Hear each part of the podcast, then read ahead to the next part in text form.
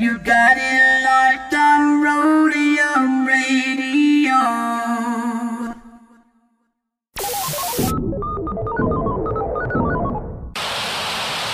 Hey Tony, drop that. What bass? I bet. Dr. Dre in the place to be. Co rockin' shit with my homeboy Steve. After rodeo, get stupid son. Yo, don't think that you can get none of Dre. The motherfucking doctor, the bitch hopper, the sucker motherfucking stopper. I'm fucked up, so don't mind what I'm saying.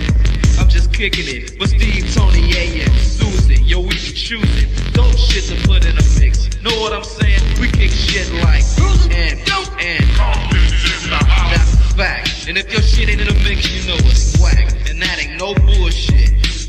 I'm kicking facts on a serious tip. Word up, Dr. Dre's in full effect doing serious damage, boy. Tony A. Tony A. When you're ready, go. Welcome back, everybody, to Roadium Radio episode 146. And uh, I'd like to thank everybody who's tuned in, everybody on the live chat, everybody who's liked, subscribed, commented, whether it's negative or positive, it doesn't matter. You guys are still watching. All the Roadium Radio Warriors on the live chat and everybody hating, thank you for tuning in. Much love, much respect to you guys. You guys keep that live chat popping. So, uh, other than that, uh, people have been hitting me up for the ads. We're going to air the ads on Sunday on Sunday, we're going to air all your guys' ads. So stay tuned for that. Make sure you guys uh, uh, submit all your ads at roadiumradio at gmail.com, roadiumradio at gmail.com. And we're going to have a special event on Sunday. And I'll announce what that special event is at the end of the show.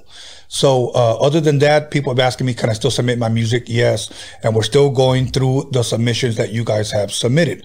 I know some of you guys have submitted your music twice. Just give us some time because we try to stay booked a month, month and a half. So sometimes if we do book you, you're going to get a date about a, a month and a half away from now. And many of you, when we reach out to you guys, hey, your interview's coming up, you guys say, can I get rescheduled?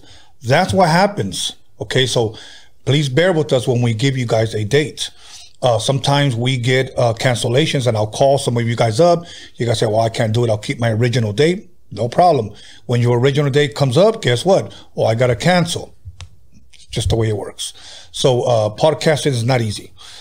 Other than that, uh, uh, somebody asked me, is the documixtery, because they looked at the one hour version of the uh, film festival version of the documixtery at, um, uh, at our YouTube page, and he wanted to see the three hour version. So people continue to ask me, is it still available for live, for uh, streaming? Yes, it is at documixtery.com.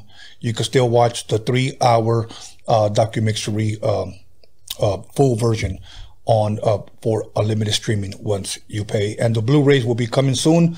It's just that our the, the company that was printing up our Blu-rays shut down because of COVID, and they just barely opened up, and they are behind. So guess what? I'm behind on those Blu-rays, but hopefully I get them soon. But if you don't want to live stream it, guess what? You go to uh, our YouTube page here, and you can watch the one-hour film festival version of the documixtery. So, with that being said, please allow me to introduce my very first guest of the night, Invincible. Yeah. How you doing, brother? Good, good, good. Shit, I'm I'm I'm happy to be here. Yes. You know what? I'm glad you're here, man. It's been a minute. I think the last time I saw you was at your video shoot. Yeah, yeah, yeah. It was a so loaded video shoot Yeah. with uh Battle Cat. Battle Cat, that's right. He was there. Yeah. I hadn't seen Battle Cat like in years.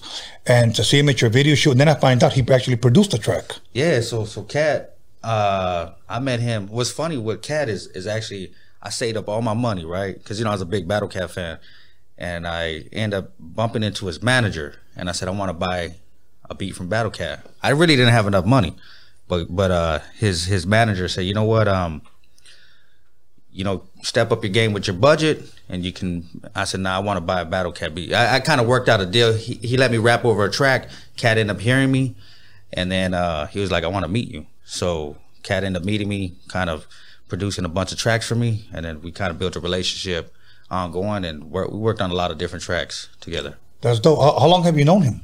Shit, over ten years. I mean, shit. He, he did a song too, um, called "A Soldier Never Dies" with John B. So it's me, John B, and Battle Cat. but we we've we worked not only on we worked on a bunch of different tracks, Yeah, yeah. even for a soundtrack too. So Yeah. we, we've done a lot of different things back in the day. So I've been knowing them for probably over ten years. That's awesome, man. That's awesome. I'm glad you're here because you know what? There's a lot of people that come here, okay? Mm-hmm. And I like to shine light on them because they have a lot of history. You know, there are people that will say, Who's this guy? Who is she? Who is this? This is a platform created to shine light on people. For an example, like yourself, okay? Radio stations will never are not knocking down or not knocking on our doors for interviews. you know? Definitely. So we have to create our own platform, you know, and hope that people would tune in, hope that people would support, you know. Uh, um, but you have a lot of history. I just had a guy not too long ago named Cliff Ritchie. Yeah. Okay. Um, ex-manager of Lighter Shade of Brown has a lot of history. Oh yeah, yeah, yeah. He used to be. Yeah, I actually met him back in the day. Yeah, yeah. I know who him. about. Yeah. Uh, and uh, I brought him on, and believe it or not, I got a lot of DMs. Who's this guy? Who's this guy? Who's this guy? Some some were rude, some weren't. But here's what I said: just tune in. Two, those same people came back and DM'd me and said, "Man, that was a fucking dope ass interview, man." Because a lot of times we don't hear about these people. Yeah. And I know you have a lot of history with a lot of artists. You know, so and I'm glad you're here so that we can talk about it. Yeah, we can chop it up. Yeah. all day long. So So, so with that being said, man, uh, how is your week going so far? I know it's barely Wednesday. So, yeah, you know what? The week, uh, man, it's been it's been consistently busy. So I, I have a busy, you know, for me, uh, just other occupations that I do. Not only from aside from music, but me running my own studio, photo video studio, and then running a strip club. So me doing running the strip club and doing running my own, you know what I mean. So I'm not only just a rapper. I'm, you know, I'm a little bit of an entrepreneur too myself. that's dope. That's dope. Now, I know you got some new music coming out. We'll talk about that in a, in a, uh, uh, in a minute. But um, tell us about your strip club, man. What, made you get into the strip club business, So other than the butt cheeks? you know what? So my boy, he hit me up. He's like, he, he's like, man, you know what? Uh, you're the, the the guy that can probably bring. You, you can definitely help build this club up because when I first got to the club, it, you know, it wasn't the best club. We well, the girls. I'm not gonna lie, they weren't the top notch ones. So uh, I ended up taking up the offer. I said I'm gonna try to help build the club up. So me and him kind of uh, we built that shit up, and now you know the club is, is cracking, man. So Wow, you're ever in the OC, you want to check out. you, you can plug it up. All right, you want to check out Angels Cabaret. You'll see me there. Um, but yeah, I mean, I, I think we got some a variety of different type of women, whatever you like. So this is a dope spot. I think we we've done wow uh, there. Okay, Angels Cabaret. Yeah. That's dope, man. Everybody's twerking in there. Oh, throwing money. It's it's it's definitely a hell of a hell of a show. Every every day is interesting for me because I if I'm dealing with the the girls, I got to deal with them, or I deal with customers acting up. And so, They get drunk and they think that oh the yeah, yeah, stripper yeah, wants them, right? yeah. Uh, they get drunk and yeah, they they act a fool, and sometimes I feel like um, I mean you deal with a lot of different type, and uh, yeah, you know you wanna you wanna kind of act a little outside of your zone. So I've I've witnessed a lot of different people in there doing some crazy things Uh-huh. and seeing some crazy things, but um, it definitely keeps you on your toes, man. Yeah, yeah. Being up in there. You, you guys got any some amazing twerkers over there, man? Oh, we got some dope ass dancers. So, shit. Um, yeah, I mean, I recommend to go, especially on the weekends. So, yeah, we, we normally have, I'll say, in, in between 35 and 45 girls uh, during the week, weekend. Okay. Yeah, sometimes even more. Wow, So, wow. yeah. Day shift's a little slower, but you know, night shift's cracking. Okay, maybe I might take you up on it. Shit, go over there Yeah, let's and, go. and make it rain. We're to make it rain. We're to make it rain, all right. That's good. So, hey, everybody, Angels Cabaret and the OC, right? Yeah, in Anaheim. Angels Yeah. Cabaret. Yeah. If you guys ain't doing nothing, go over there and get twerked on, Hell yeah, go throw some money, show the girls some love, and uh, and don't fight. don't fight, don't fight. And and I'll tell you guys this before you guys get drunk: the girl don't want you. She's just doing her job. Hey, yeah, that's true. That's true. But then if, if your game is on point, you never know. You never know. Yeah, yeah, because you know what? I used to go to strip clubs like years ago, years ago, and every drunk dude in there swore to God that the stripper was gonna meet him outside. I'm like, let's go. Nah, bro, she's gonna be outside, bro. She's coming. I know she is. Calm the fuck down. Let's go. She was just doing her job. Yeah, you know what's a crazy story about that? So one night, uh, I, there was this customer. I, I walked outside, and this must have been we were closed. It was about three in the morning, and he was it was cold too. He he was out there. He's just waiting, And I'm thinking, this kind of weirdo. What is weirdo over here waiting for? So now it's about four o'clock, and I said, you know, I, I said, hey, bro, like, what are you doing? He said, uh, I'm waiting for a dan. He named the dancer's name, and I said, oh, there's no dancers here no more. They they left, and he literally waited for a couple hours just waiting for her outside in the cold. I said, damn, these guys are like really serious. Oh, there's a crazy story I have, and it's a real story Go for it. um, when I first started running it, there was one night where a guy he there's like a little grass area. He brought a tent and he brought the stakes and he was putting it. And I said, "What are you doing, bro? Like, well, up. yeah, what the fuck you doing?" He said, "Oh, I- I'm, I'm I'm gonna stay the night." I said, "You can't stay the night. You gotta get you gotta get gone. You can't be up in the tent." He's like, "Yeah, I wanna wanna you know, I wanna make sure I'm here early enough so I don't gotta pay a cover charge." I said, nah, bro, you gotta wrap up that tent. It's time to go. So that's the kind of people we deal with on a daily basis. Wow, wow. How long you been there now? Uh, a little over a year. That's So, dope, man. Yeah. And and you guys actually filmed the video there for the song we're gonna talk about eventually. Yeah, yeah, yeah. We, we Okay. Yeah, we so actually we did we did uh day one with short uh there and then we did a lot of the other stuff at my studio. Okay. Yeah. Okay, and the video premiered today. Premiere today. So Awesome. We'll get into it. But now, other, other than that, uh, um, where are you originally from, man? Uh, so I was born in Pomona. Um, that's kind of bases on my roots. Then I, I moved to the uh, Inland Empire area. So I've been out there for quite some time. Got my studio out there, and um, but yeah, yeah. Originally from Pomona. Started uh, at a studio called Hot Tracks Productions. Jimmy Robinson. Uh, and some people might know that studio. Like if you're an old Pomona head, you would know that studio. You know Jimmy Okay. from Pomona. And that's what uh like Suga Free started there, Kokane above the law. That's actually how I met like Kokane and me and him worked several years together. Um Yeah, I know he's. I heard he's out like out of Seattle. in. Seattle now, yeah, yeah. Yeah, because uh, whoever's managing him, I'm not sure if it was him, hit me up and they said whenever he's out here, I want to get him on your show. But we never, he Never or he never really followed up. Yeah, yeah. Yeah. So- now me and him go way back, man. I mean, should we we, we I got funny stories with him, man. So You, you, know, I, okay, I met the guy twice, but you know what was the first time I met him in 1988 here in the city of Torrance when uh, they were doing the Above the Law album.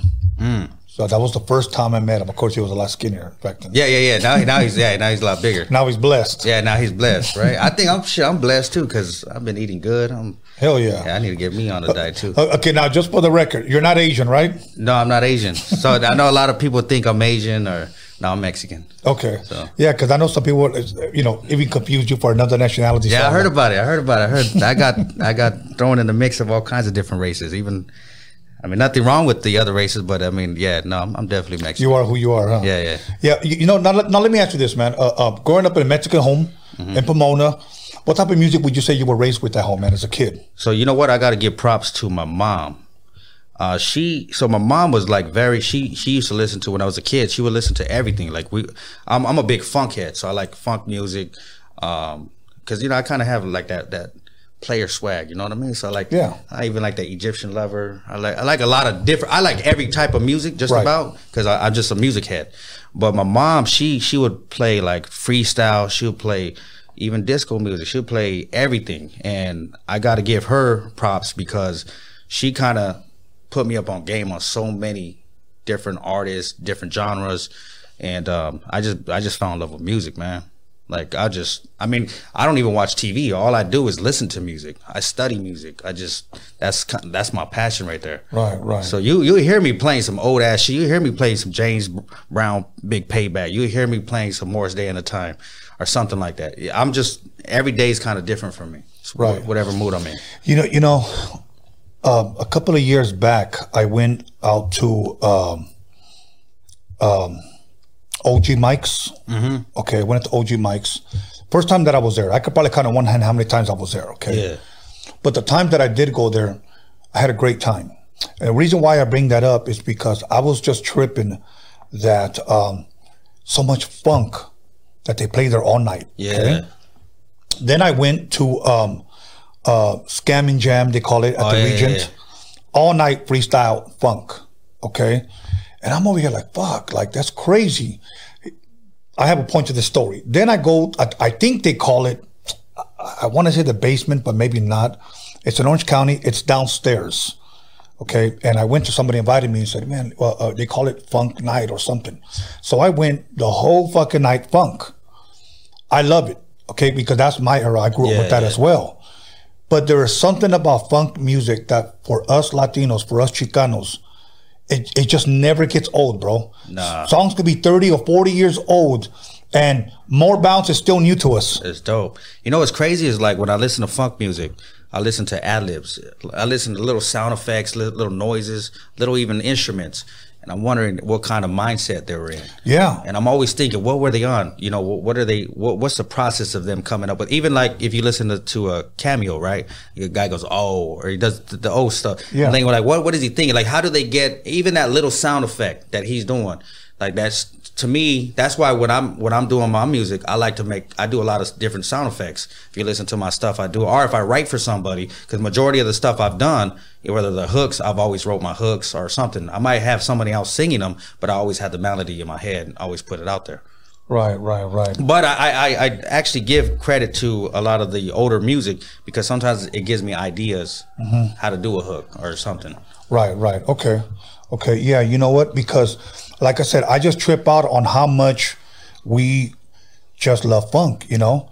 And and uh, uh it just never gets old to us. Like I, like we all we all got black homies, okay? Yeah, yeah, yeah, definitely. But they be tripping out on like Yeah, you still be bumping that old shit? And I'm like, it ain't old to us. Yeah, it's not. Yeah. You know, it ain't old to, really? And I'm like, okay, it's old to you guys? Yeah, we don't be bumping that old shit no more. And I'm like, the fuck? That shit just it's it's like engraved in us. You know what? You know what's crazy is that like everybody now, not everybody, but there's a, a, a good amount of people doing some new age funk, or the new age oldies. Yes. And I think that's I think it's totally dope, man. Real fucking dope. I. I think it's really dope. because they make that shit sound like it was back Yeah, then. Yeah. And it sounds and the quality sounds good. They're being creative. I mean, I'm I'm digging. it. I'll be bumping. There's there's one. I think it's Zackey Force push play or something. I mm-hmm. bump the shit out of that. And then there's some of the older funk songs too are coming back where people are playing them. So I, I'm I'm just like I stay aware and on on point with different type of music. You know what's funny, man? is isn't it funny that we create or we replay or remake old school music? Okay, that's timeless. You know, because Yeah. good music does, doesn't have an expiration date. Does it? Okay, but it's funny because today we got today's music, and it, it's almost like uh, I think today's music, in my opinion, are not creative enough. That it's almost like we have to go back in time to recreate something that worked back then Yeah. for it to work today. You know what? You know what's interesting is is I I kind of question if people are like music fans. That's my my biggest thing because I, I feel like maybe they're not music fans of today because Uh-huh. like are there artists like Prince or there artists like Michael Jackson are they still is there artists like that here today? I don't see it, man. I, I don't see it. I know some people would say, you know, maybe like a Bruno Mars one of those people. See, he he's dope because he's outside of the box. But I feel when I'm at the club, everything is trap, trap music, trap, trap. And I say it's cool. You know what I mean? I, I you know it's- that's that's what people like, and I respect that. But at the same time, where's the original? Like when I remember growing up, if I'm cruising down the street bumping, or if I'm with somebody, I wanted to play something that nobody had. right. That's what I, I wanted to always be different. I- I've always new shoes, different shoes, something that nobody had. And that's why, like my style, if you really listen to me, people may not resonate with my style because my style is, um, I don't know if I'm an or, unorthodox type of rapper or It's something. just different. It's just a different flow, right? They say, oh, you sound like Snoop, or you sound like Suga Free, or you sound like this. But that's just kind of my swagger, you know what I mean? So, like, everybody might be talking about trapping or gangbanging, but I've always been like, kind of like a Mac, man, like a player. You know what I mean? Like I've always, from a young kid, I always had girls and different things, and that was kind of my my swagger. You know what I mean? Ain't nothing wrong with that. There's nothing wrong with that, right? But that's always been my swagger. It's not that I'm saying that I'm this crazy ass pimp daddy, but I'm saying that I, that's my style. I'm not trying to be a hard gangbanger. I'm not trying. I'm a motherfucking Mac. That's what I do. That's dope, man. Yeah. Hey, return of the Mac. Yeah. Yeah. Now I'm a macaroni. Yeah. That's dope, man. You- now let me ask you this: uh, Around what age would you say, man, that you were inspired, motivated to start writing, to start rapping? I would say at 12 or 11. And, and what do you think it was that? You know what? It was a Run DMC. It was crazy, man. Well, see, I always listen to music. I listen to just all kinds of shit. But my aunt, she brought me a, a karaoke machine. It was actually my cousin was a rapper. He was a lot older than me, and he was dope. But he had a karaoke machine, and he was like, just freestyle on this shit. You know what I mean? I was like, all right. And then my aunt ended up buying me a, a karaoke machine, and then I would be on my tapes rapping over the over like just sh- rapping over all kinds of shit. I think there was a, a artist named C Murder. Okay. And uh, yeah. there was a song called G's and Max, and I would rap over that. I would just rap over a lot of different shit. And uh, next thing you know, I just I started I think getting better at writing. And uh, yeah, man, I called up a studio, which was that guy Jimmy Robinson at Hot Tracks. And then he ended up hearing me. He's like, "Damn, you kind of got something. You got." And at what age were you then? I was probably 15. And you just called up the studio? Called up a store. Oh, so check this out. I dropped out of school at 14, right? I was like, "Fuck school. I'm done."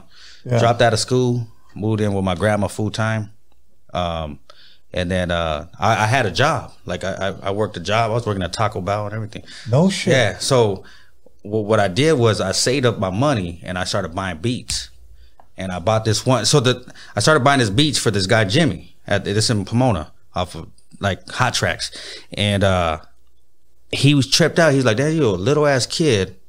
Buying, saving up money to buy your own beats, like that's Over here making burrito supremes. yeah. Oh wow. So he was tripping out on that shit. Like, what the fuck? And uh, so uh, there was a there was a I was a big music guy, right? So there's a song by uh, the Culture Club called Time, Yes. right? And I said I heard it. My mom was playing it, and I said I'm gonna use that fucking that sample. Dum dum dum dum. So there was a song called Alley Writing. He beat, he did the beat, and I actually got radio play back in the day, like in Vegas, a couple different stations play No that shit. Alley Writing song. Yeah.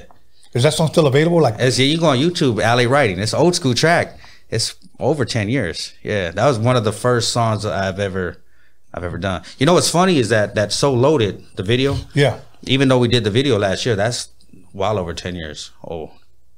Yeah. No shit. What happened was I kind of took a, you know, I got a little burned out with like the business aspect of music, just you know, just dealing with different things and.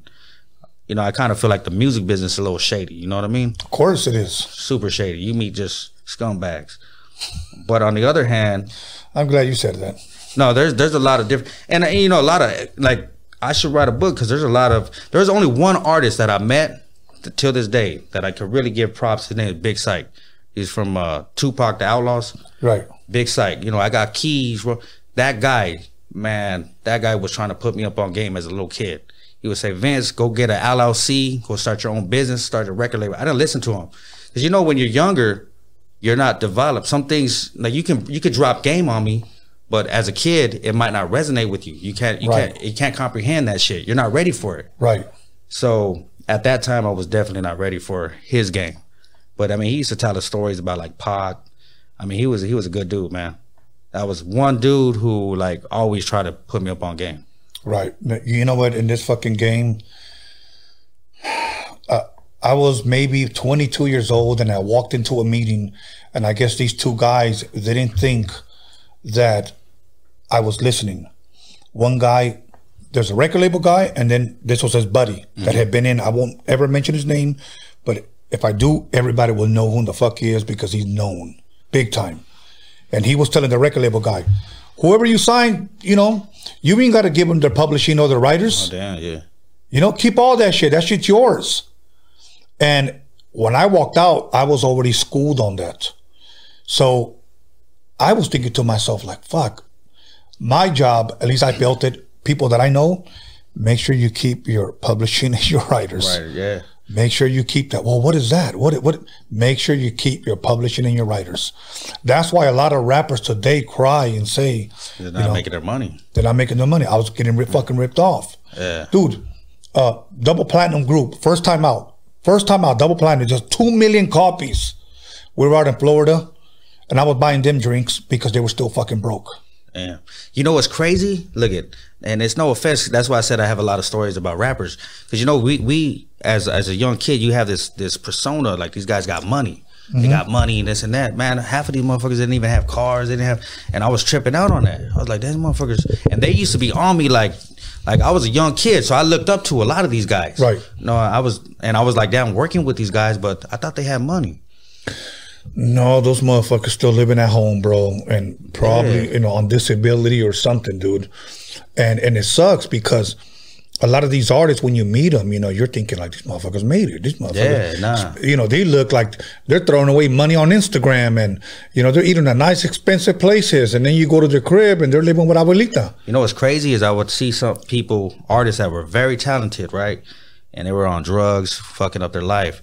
And that, that Bronx Tale movie always came to my mind. Like the uh, there's a quote from the Bronx Tale: "Say the saddest thing in life is a waste of talent." Waste of And when I would see these guys, that always stuck in my mind. Like I don't ever want to be a waste of talent. You know what I mean? So that's why, like today, I had to come back to music because I'm like, you know what?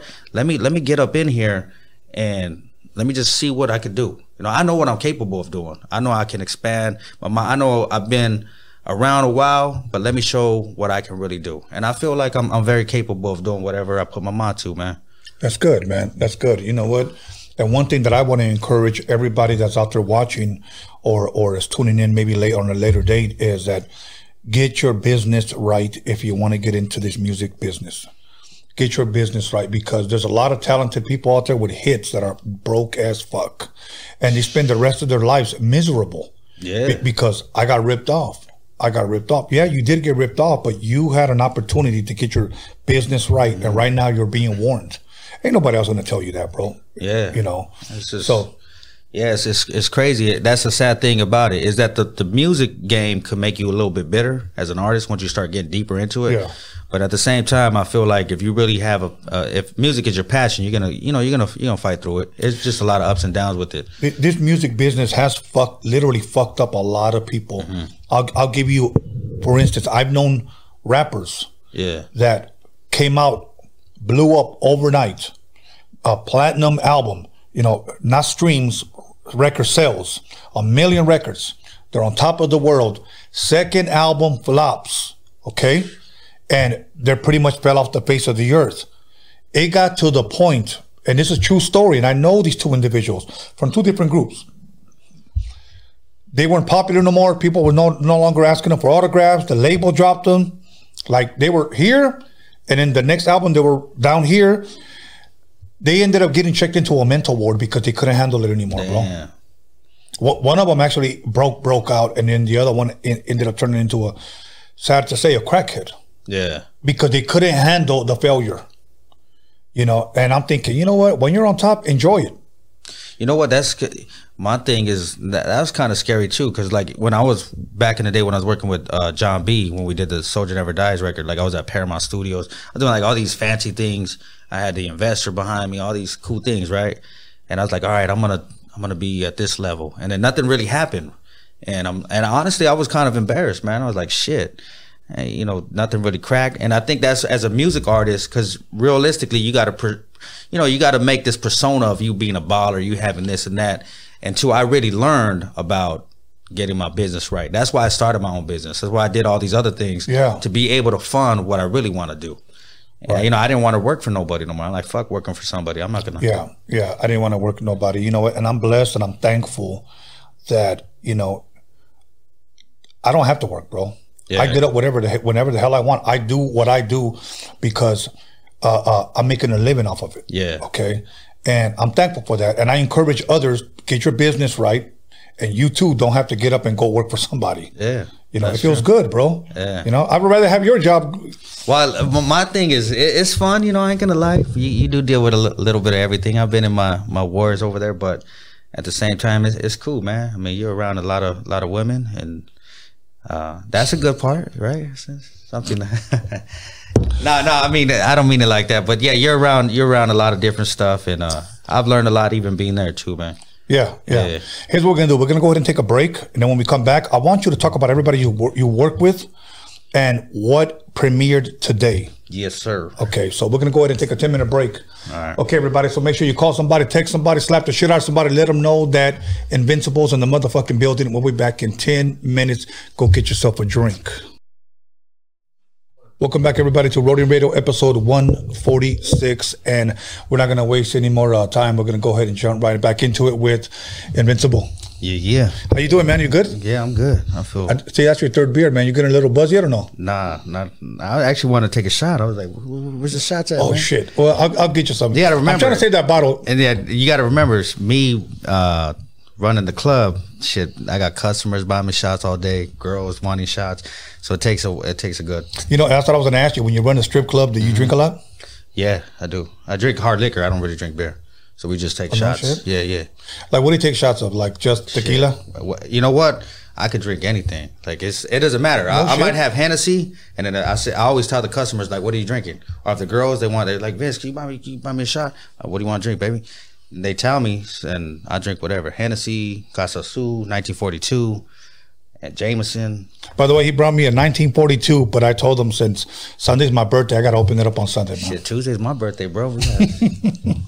You know what I mean? Well, I, I got some other stuff. It ain't 1942, but I think Uh-huh. That's you'll cool. enjoy it. Yeah, yeah, definitely. Um, so with that being said, you know what? Let's talk a little bit about uh, some of the artists you work with, man, that people may not know. so back in the day, what, what I said? You mentioned John B. Yeah, John B. Uh, me and John worked on uh, Soldier Never Dies record. We have a video too. Uh huh. Battle Cat produced that. That's an old school video. Um, then I work with like J.O. Felony, um, which I have a funny story about that guy. Because that guy, ahead, go ahead. that guy ripped me off. So me and him had beef for a while. No you know what I shit. mean? Yeah, yeah, yeah. So he knows me. Um, it's all good. I know. I seen him. I seen him on YouTube. Now it's old school, so I, I don't have not, no no hate towards him. But I work with Suga Free, uh, Kokane, but uh, who else, man? Big Syke, King T. Um, Yeah, we just had King T on not too long ago. so what's funny about King T, we have uh I have Big Syke and King T on the same record. And I, I don't know if they had like an issue back in there or something, but King T he said, Oh, we, I've never worked with Big Syke before. I thought, oh, okay, cool. So yeah, I have a bunch of a ton of records with Kokane. No So, shit. Yeah. What is it about Kokane that Chicanos love?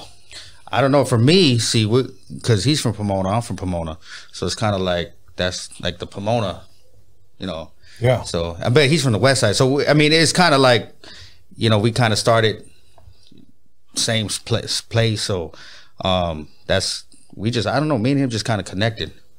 And No shit? Yeah. So Okay. and we were working like a lot back in the day. Uh-huh. And shit, we used to go to different studios. I even broke down in the car with him and fucking walk into a studio. No, we got all kinds of stories, man. Took a taxi back from Burbank all the way to the Inland Empire. And I we back then we were broke, so I didn't I didn't have no money to to, to pay the taxi. It was like six hundred bucks, so I just booked it. No shit. Yeah, Damn. he remembers that story. You asked Kokane Okay, okay, okay, what about J.O. Felony, man? You said he ripped you off. What, what's that story? So Jo, uh, so check this out. This is a crazy story. Um, he, so you know, I paid him for a verse to do a verse. He did the verse like he did the verse faster than ever anyone I've ever saw do a verse. Like he wrote that shit like two minutes. I'm like, damn, No guy, shit. I'm like, that motherfucker's a talented ass dude. Like, I, shit, I ain't even that dope. You know what I mean? That motherfucker dope. So I'm like, all right, he's, he's so I and then, and then he laid it like two two times perfect. I'm like, man, he's pretty good, man. And I was just kind of impressed with with. I think I know what he did, but go ahead. Yeah, yeah. So, so um, a few weeks later, there's this other guy, and he has his on, on Dub CNN. He releases a video, and J.O. Felony's on the video, and he's rapping the same verse. And I'm like, what the fuck? So I called Jay and I'm like, hey, bro, you rapping the same verse? He's like, oh, my bad. I didn't, I didn't know. I said, yeah, but the problem is, I paid you for the verse, bro. Like, what are you doing? And so I'm gonna get you another verse. So he was supposed to jump on the song with King T and Big Syke. Right. But um, he just kept bullshitting, and then me and him get kind of got into it, and then kind of just left it at that. You know what I mean? I did like a little diss record on him, but I never released it. But uh, yeah, I even have him like, you know, it's just interesting. And then I seen, I don't know what he's doing now, but it's old school. Yeah, yeah. You know, it's funny, man, that um, I work with a lot of rappers, okay? And um, a lot of times, a lot of rappers will hit me up, and we're talking about late 90s, early 2000s, okay? Mm-hmm. Hey, man, do you think you can get, you know, I'm working with a rapper that is not really that known, Yeah, but yeah. do you think you can get so and so to drop a verse on my song? And I said, I know him and I can ask him, but I can't promise you. And I, please don't ask me to ask him for discounts. Yeah, yeah. I'll connect you guys, and then you guys just go from there. Okay, cool. So I brought in whoever his name is, and I started hearing him write his verse. I, you know, and then he started spitting it. I recognized that verse because I had already recorded it with him Yeah. about a month ago, Uh huh. and I'm over here like he's not gonna do that. And believe me, I tried to just like, hey man, we just did that last month, you know. And, and, and you know what he said? What is it? So so I need people that are listening to be careful with these type of guys. He said, I don't give a fuck. This song ain't gonna go nowhere anyways. Damn. That's probably how they feel because they're trying to make their money. Because, like I said, we just discussed this. A lot of the dudes, Yeah. nobody had the money like that, so they were trying to, you know, they trying to hustle, trying to scam people. Oh, I do this verse for you. Just shoot me some money, and they hound you too. Yeah, man. And, and I'll tell I'll tell you another one. Uh, and, and that guy got paid uh, fifteen hundred dollars for one verse that he had already recycled. Here's another one. Um, I was working with this one rapper, and uh, he wasn't that known, but he had money. And one of a very well-known rapper that fell off the face of the earth was with me, and he told this guy, "Hey, man, I could get you some tracks from uh, Daz and Kurupt." Yeah. That's what he said. And the guy was like, for reals? And he goes, yeah, cheap, man, cheap.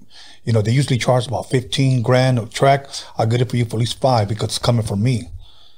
No mm. shit. This guy just went home and worked up some bullshit and told him, told him, but you can never say it is produced by the, by them. Oh shit. So now he's trying to hide it. And the guy goes, Yeah. for reals? He goes, yeah. Give him a bullshit track. Kai, he was trying to make it sound like some Dogg Pound type of shit. Yeah. And the guy bought it, but later on he found out that he got That scammed. it. yeah, he got scammed. Yeah. so- see, that's the problem with the music game is there's just there's so many scam artists. People saying they could do this for you, do that for you, and that, that that's the, the the fucked up part about the music game. yeah. You know what I mean? So it does kind of kill you, like your passion. Like if you're truly passionate about it, eventually you're gonna run into some scammed people that say they could do this and that, and it's it's totally Yeah, man. And, and you know what? I, I don't like to be like this, but sometimes I feel compelled to warn people about certain scam artists that I know. Yeah. And I'm like, hey, you're working with so and so? Yes. Okay, look, it. I'm not going to tell you everything, but I will say this. Remember this. Make sure you take care of this and make sure you take care of that. If you do those three things, you'll be fine with this guy. You know, I'm not going to throw him under the bus because I'm hoping he went straight, you know? and you know it, what's funny is you, you know about it and i mean I've, I've been there too I, I might know and i let them know like hey just be wary about these situations you know these these certain things about these this person. Right, right. So, so let- us let's talk a little bit about what premiered today. yeah. So so today we did a rain dance and that's with uh Too Short. So Too Short's in the video with me and uh yeah man it's just it's a record produced by my boy Symes Carter. And um, you know, it's just I run the strip club thing and I do the whole, you know, got the whole girls and shit like that. So basically, I said, you know what, let me do it. I actually I did a first song. It was called Weatherman, where I'm talking about shit. I'm the weatherman as far as throwing money. You know, because when you at the club, right, you you you get to see certain people that go to the club, Right. and they'll ju- they'll, they'll get a pitcher of beer and I do nothing. They'll just goddamn perverts just looking at the girls, not doing nothing, not throwing no money, right? What's wrong with that? I mean, shit. I'm just- I'm just- right. I mean, you gotta you gotta break bread somewhere, right? I mean, my thing is like I'm trying to get my girls paid. If I get my girls paid, I get paid because they gotta break me off at the end of the night. Right. So that's kind of the way it works, right? They tip me at the end of the night. So if they're if if the guys are just staring there watching, it's just like, come on, bro. Right, So right. so my thing was I did a song called Weatherman. And what's weird is I said, you know what? I want short on this hook. And so I sent him the hook. Uh-huh. However, I had another song, and I said, "Man, maybe maybe maybe a verse was something better on this." And so we ended up going with Rain Dance. Okay, and what is rain dance for the people that So Rain Dance is basically uh, shit. It's about throwing money, making it rain, making it rain? make it rain. Even Short says, "Make it rain on that bitch." So just make it rain. That's dope, man. Yeah. That's so dope. so it's when you're at the strip club. So I don't know for my people that ain't too familiar with the strip club. Like you know, you might get a section by a bottle service or something like that. Then you have the Uh-huh. girls dance on you. You just throw money. You know. You know what? I'm going to ask you a weird question since you're talking about strip clubs. Okay. Uh-huh. When was the first time? Think about this. How? When was the first time you ever saw a girl girl twerk for the first time? Shit, for the first time, probably like a house party. Okay. 1991. I was in Atlanta, a place called Magic City. Oh damn. Okay. I walked in there. Of course, I was with Quik and mm-hmm. those guys, and there was money all over the fucking floor. I didn't understand that. You know, your first thing is to do one of these. You know. Yeah. And I'm like, what the fuck is going on? Some dude in a big ass lime green suit was running the whole joint, all gold teeth and everything. And he gives me some money, stacks of ones. And he goes, sit down right here, boy. He goes, y'all boys never seen anything like this in California. and I was like, no shit. And I'm thinking to myself, he's giving me money. I didn't get the whole shit. you know? yeah. Because out here, you used to pay a girl five bucks for one song dance. Yeah, that's cheap. Yeah, but we're, we're talking about late Yeah, eighties, about back in the day, eh? right? Yeah. So, you know, we used to put it right here and shit like that, you know.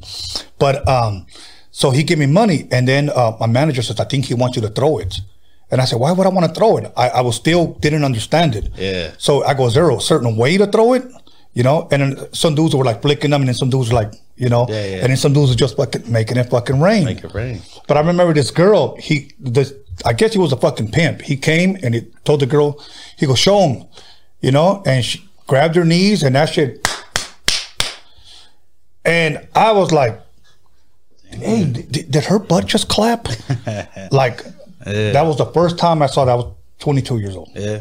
And you know what's crazy is like uh like club scene. I know we haven't had the clubs open really in a while, but what this is what I trip out because when I was you know going to clubs because I used to use my brother's ID to get in nightclubs. I'll go in like 21 and over nightclubs. Right. And I used to be I used to be bumping and grinding with the girls. I was like, man, like basically humping them on the dance floor. Of course. Nowadays they don't be doing that shit. Oh, no, no, no. I'm like, damn, they like they they afraid to do that shit. Now, back in the day, what was it? We used to freak them.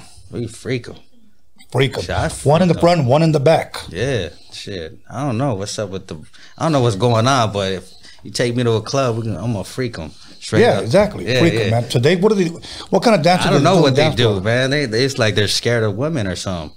Yes. I don't know Six what- feet away. Yeah, six. the social distancing distancing worked in their favor. For us, it was Yeah, within yeah, yeah. six inches away, huh? but uh, Nah, it was it was on a cracker. yeah, so it's been a while since I've been to a club, but I, I when I did go to the nightclub, yeah, it was it was definitely like that. yeah, man. So, so uh, uh, okay. So the video is out today. Once again, Rain Dance, YouTube. Yeah, YouTube, go to Invincible TV or just look up Invincible Rain Dance. Um, it'll come up with Too Short. I want to check it out, man. Yeah, yeah, wanna check it out, Because I know you asked me. and I said I didn't know it came out today. All I saw was the what you posted on Instagram. Oh yeah, yeah. We- Okay, we so I'm gonna- definitely um we shot the video at Angels Cabaret and we shot it at my studio. Okay. So we kind of used both locations. We dressed it well. You know, it looks Yeah, I saw it, man. I saw, alright. well, I saw the, the clip that you did it when you were in the car talking. Yeah, yeah, yeah, And you walk yeah. into the club. yeah, I'm not trying to, you know, I, I definitely whatever I do, do. I like even sound. You know, I'm real big on sound. Like I took that record. I don't, even if you don't like the record, right? Right. Like I'm super big on sound, so I took the record. We went to Paramount, even the mastering. I took it to Bernie Grundman to get it mastered because I'm like super anal about everything that I do. And, and maybe that's my issues because I'm like a perfectionist. Even when I'm laying a song, you know what I mean. Even if it's the ad lib, like if it's not mixed, I don't even like showing nobody nothing. Yeah, no, I'm the same way. I, I when I work, I like one of those secret 007 producers. I don't show nobody shit, bro. I don't either. If it's know? if it's not mixed right, and maybe the normal ear can't really hear what's really happening, but me, I'm like, no, I ain't even showing you that. Okay, I'm gonna go ahead and say there's a lot of non-creative motherfuckers out there rapping that are willing to hear somebody's sound to steal it. Yeah, That's what they're that's what they're doing. B- believe me, I've been around where in the past I've showed people. Now I didn't have a record deal for the guy that I was working with, mm-hmm. but this guy that I showed already had a fucking record deal. The next week, the next week, he had already remade what I had played for him. It was on the radio. damn. Okay. Like, you know what? I heard a lot about people doing that type of shit too. Yeah, and back in the day, check this out. They used to have like fan clubs. Uh, uh, send in, you know, your letters or your pictures, and people would send in music. Check out my demo. A lot of known rappers, and I won't name them, used to play them. Fuck, that shit's pretty dope. Then they would get on the fucking keyboard, remake it, send that demo back. No, we're not interested. Thank you. Damn, And just steal shit. Still shit all day, huh? Yes, yes. I mean- I'll tell you during the break who it was. All right. Well, we- we- we- no, I, I kind of have an idea of who it is. Yeah. I've, I've heard stories about. Well, somebody that wanted to charge things like sixty thousand dollars for a track. Yeah, but uh, we'll leave that out out of it. You know what? I, I- know you, you you homies were Quik. Well, you know what? When I first met Quik, it was weird because uh, John B actually I actually booked him on the show. Okay. I booked uh, John and Quik on the show. I don't even think Quik knew that I was the guy that Promoted. that got them on the damn show, right? Okay. And um, John was like, "Yo, this is my boy Invincible." Me and him just got a track with Cat, Battle Cat, whoop de whoop. And Quik, Quik was like, you know, I came at him respect. I wasn't coming at him like that Rudy Poo dude. I wasn't coming at him as like a Mark ass dude trying to be, oh, Quik. And actually, Quik is somebody that I've, I've, he actually influenced me musically. Yeah. Like I love his Rhythm-al-ism. I love a lot of his albums, and it's, you know, I love what he did. I think towards the end he kind of drifted off, but I mean, I got to give him props. He's one of the artists that I actually looked up Yeah. to. Um, but when I met him, he was like, "Yo, this is my boy Invincible," And he's like, "Oh, well, he kind of act whatever." And um, I said, "Yeah, Quik, you know, big fan, man. Uh, you know, maybe one day, you know, we'll we'll, we'll definitely collaborate or something, you know. But yeah, nice to meet you." He says, "Yeah, you, you want to collaborate, man? You got to give me 50, 50 grand. I'll make 50 it- grand? He said, 50 grand, I'll make your dreams come true."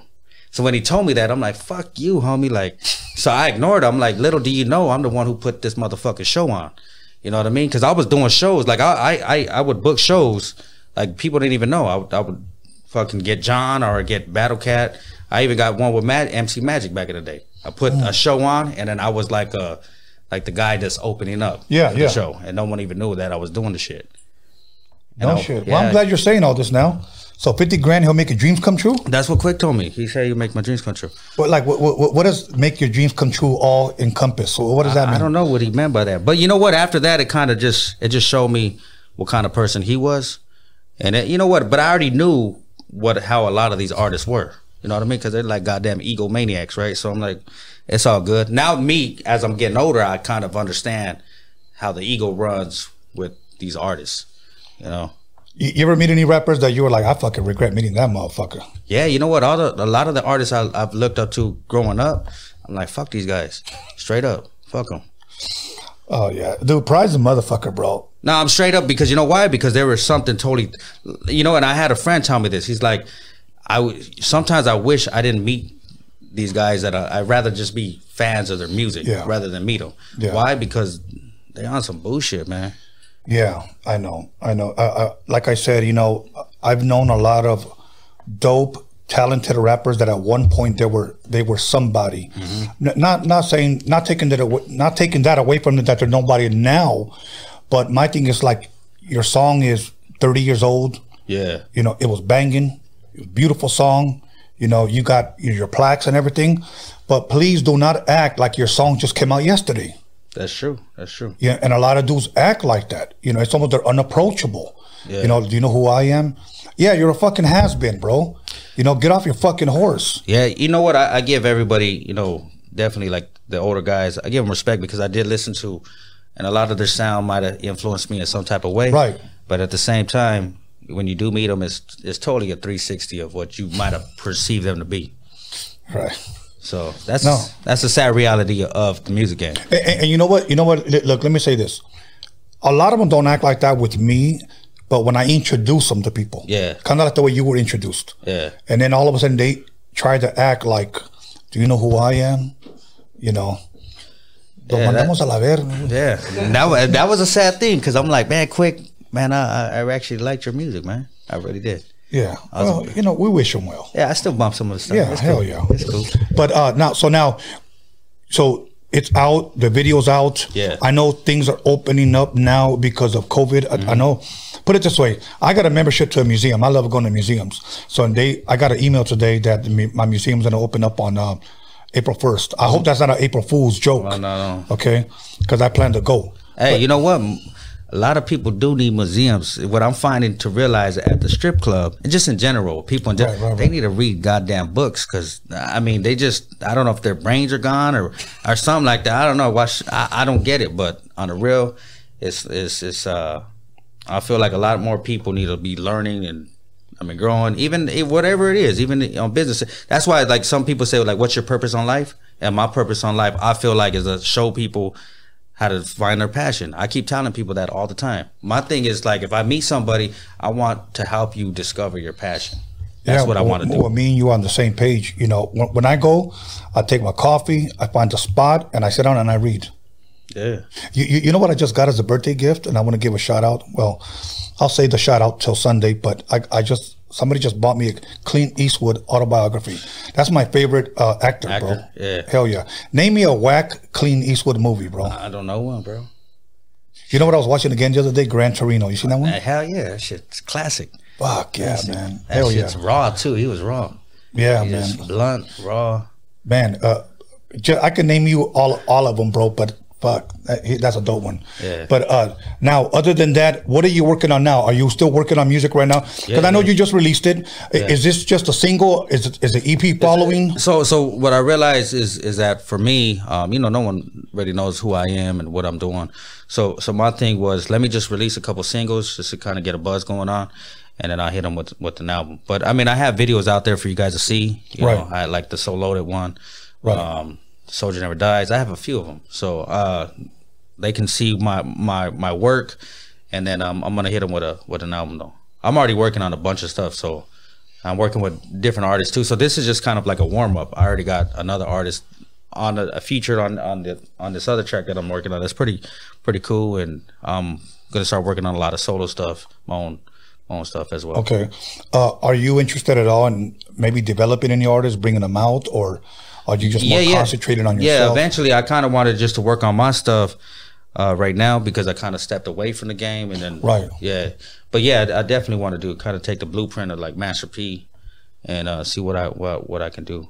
You, you know, you, you said you stepped away from the game. What made you step away, and how long were you away from the game? Well, it was the business aspect of it. You know what I mean? Like the scammers. That's what it was. It was just kind of like, all right, you know, I was I was doing all these gigs, all these jobs that I, I wasn't really, um, you know, I didn't really like. So I, you know, I was I was struggling to to basically make a living.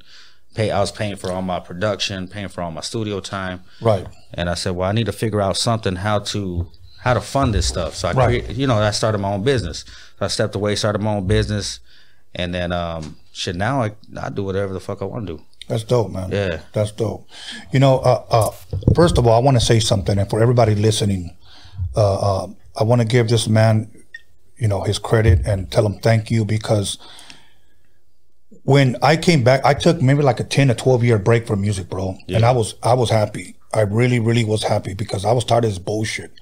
I only came back to do this documentary, mm-hmm. okay, that I that I started filming in 2017 it took a whole year to film it because we did it my first time ever doing something like this i didn't know how big it was going to be it turned out to be a three hour documentary Yeah. that's what we talk about the documentary it took a year to edit uh, again we're barely learning my directing debut now I, I share that because i hit up everybody and their grandma for an interview I knew that I was, you know, that I was doing music in the 80s and throughout the 90s and early 2000s, but taking a 10 year break, I mean, a 10 or 12 year break, people tend to forget about you, okay? Definitely. So I started hitting people up and I started hitting them up with my bio. Hey, man, if you're interested, I'll do an interview, you know, 10 minutes, 15 I remember minutes. you were at the Baker Boys. I remember Yeah. because I, I was, you know, I remember you even came to my spot. Th- that's where I was going. Yeah. Yeah, that's where I was going. And I was literally, and I'm not lying to you when I say this, I was literally begging for interviews. Uh, uh, I hadn't even thought about a podcast yet. Yeah. Okay. And I remember you hit me up and you said, you know what? I got this little event. Why don't you come and speak? Yeah. And I said, I'm there. Honestly, it, to me, it didn't matter how many people were there, but it was a, an opportunity. You gave me an opportunity to have a voice and, and to share what I was coming out with. And honestly, man, I want to thank you for that. Yeah, yeah, no problem. So- I know because I was throwing events all the time. So Yeah, and and uh, it, it's the reason why I say that is because I want to encourage someone out there that maybe wants to start a podcast or wants to do something. You got to start from somewhere. I remember going to a damn park, and and some guy recorded me on his phone. and It was windy as fuck, but I was still do the interview.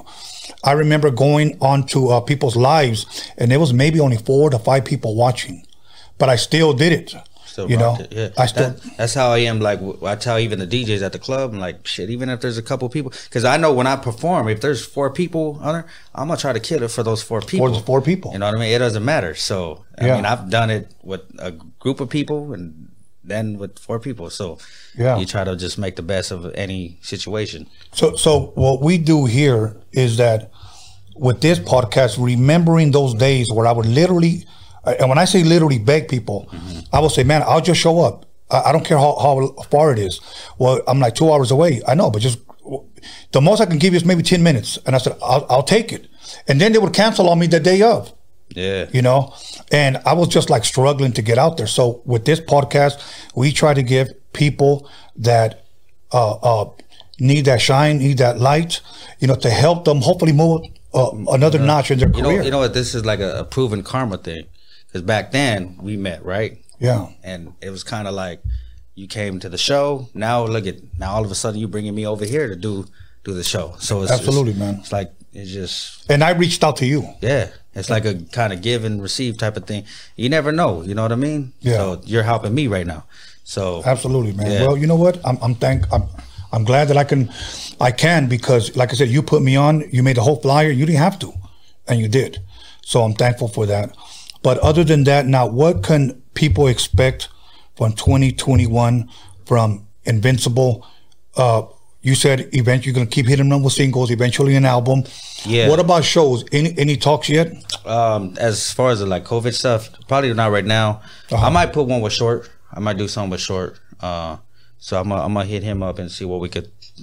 I'm gonna go back old school what I used to do. And now it's cool because you know now we got the whole social media stuff, so now I can document a lot of the stuff that are the people I work with. You know what I mean? That people don't even know that I Right. work with.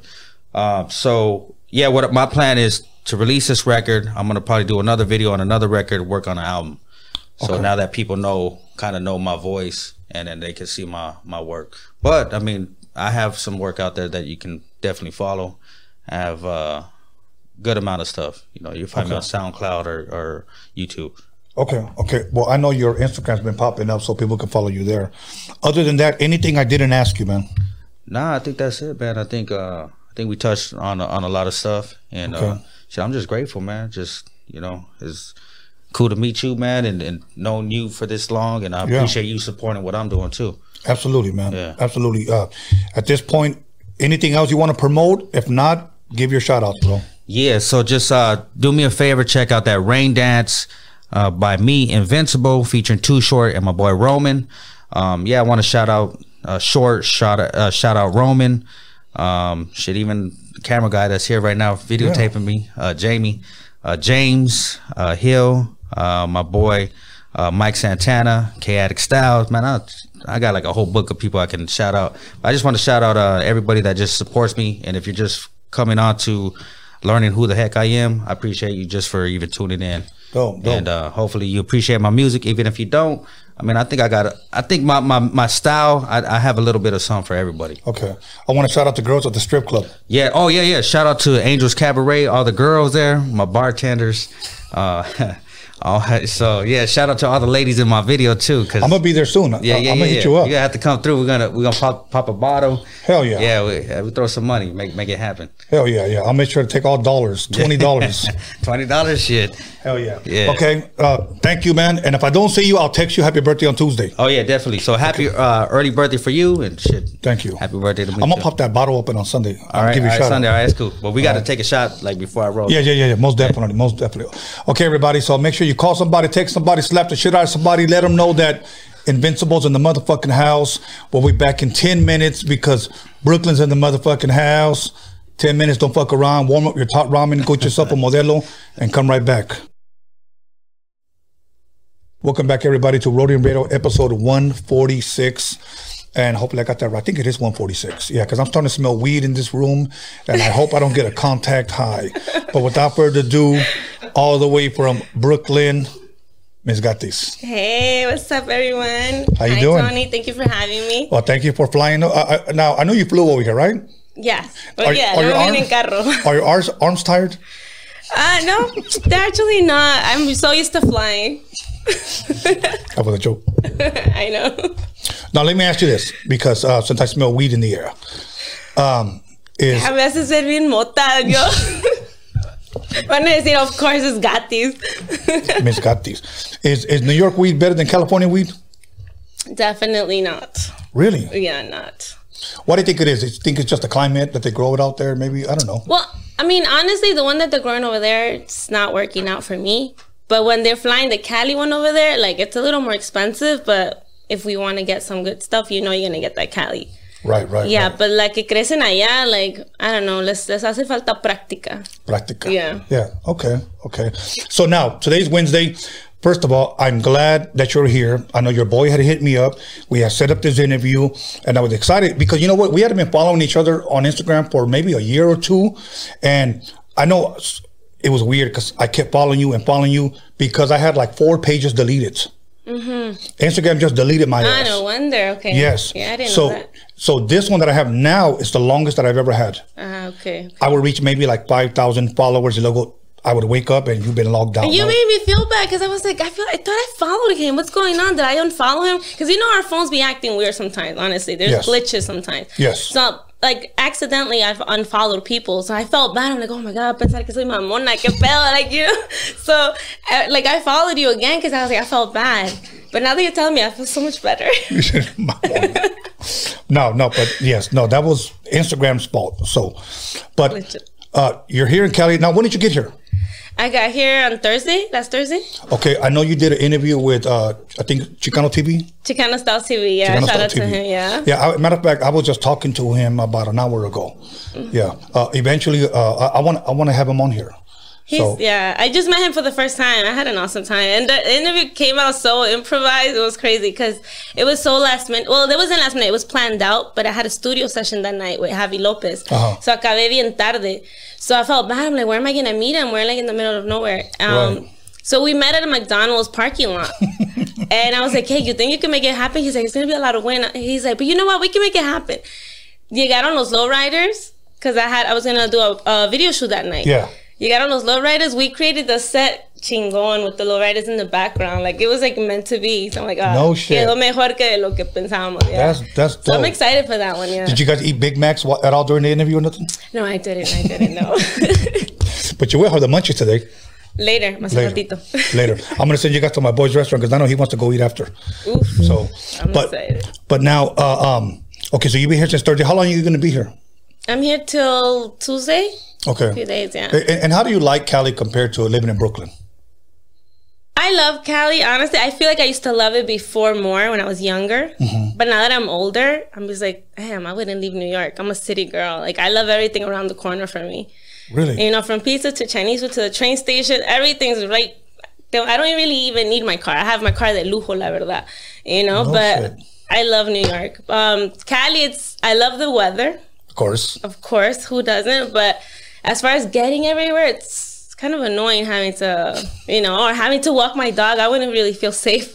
Las cuadrotas que tienen, you know. Yeah, people can get killed walking their doggies out here. Yeah, of course. Yeah, in New York, nope. She go around the block, and s- at least my neighborhood, I'm always safe. You know. Now, uh, where originally are you from? Are you originally from Brooklyn?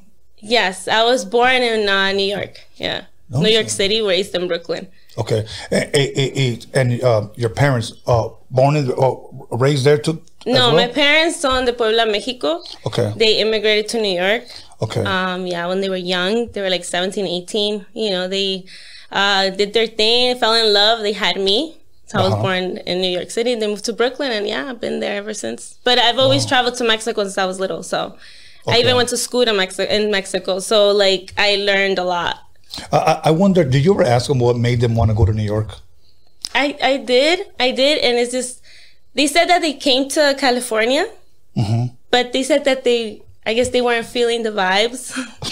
so uh, they had family in New York, and they told them the opportunities that were there. California was a little more, um, how do I say explain it? You guys are already más avanzados en las tra- like it was generations. Oh, yeah, yeah. So jobs here wasn't as easy as in New York. New York was a little more rough because apenas llegó allá the first Yeah. Uh-huh. generation of Mexicans that immigrated.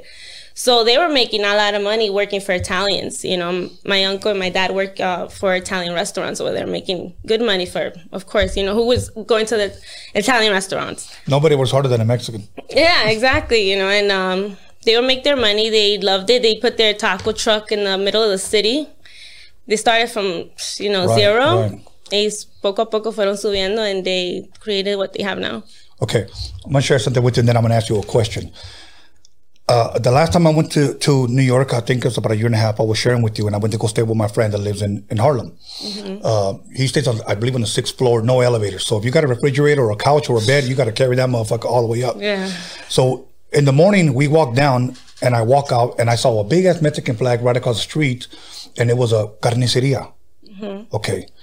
Then after that, we went to South Philly, and then they had I saw a big ass Mexican flag, tacos de barbacoa, and I walked in there. Some Mexicans and do doing. Now, my whole point is this: that oh, and by the way, the best pozole I've ever had was in New Jersey. Mm, okay. Okay. So my point is, and I, I'm pretty sure you'll be able to confirm this. Is there a lot of Chicanos? Is there a lot of Mexicans out in New York? A lot. Yes, a lot. A lot, a lot, a lot of Mexicans. It's just that it's not known. I don't know why. Why, It's, yeah. it's weird to a lot of people. They ask me, I'm like, there's a gang of us, like everywhere from Coney Island to Sunset Park to New Jersey, Long Island, all the boroughs of New York. You know, we have a lot of, you know, it it's just that we're I guess we're estamos escondidos or something. Right, you right, know? right.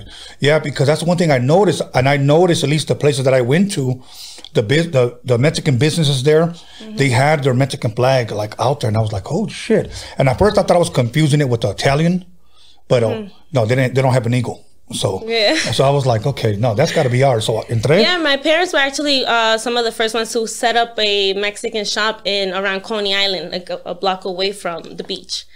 You know, so they started off with their little restaurant there. After the taco truck, they made enough money to create a restaurant, and um, from there, that's where they started. So that's where you start seeing the Mexican business rise, rise, rise. Now, if you go to New York, there's like a a lot, you know. But we we were one of the first ones that was like 30 years ago.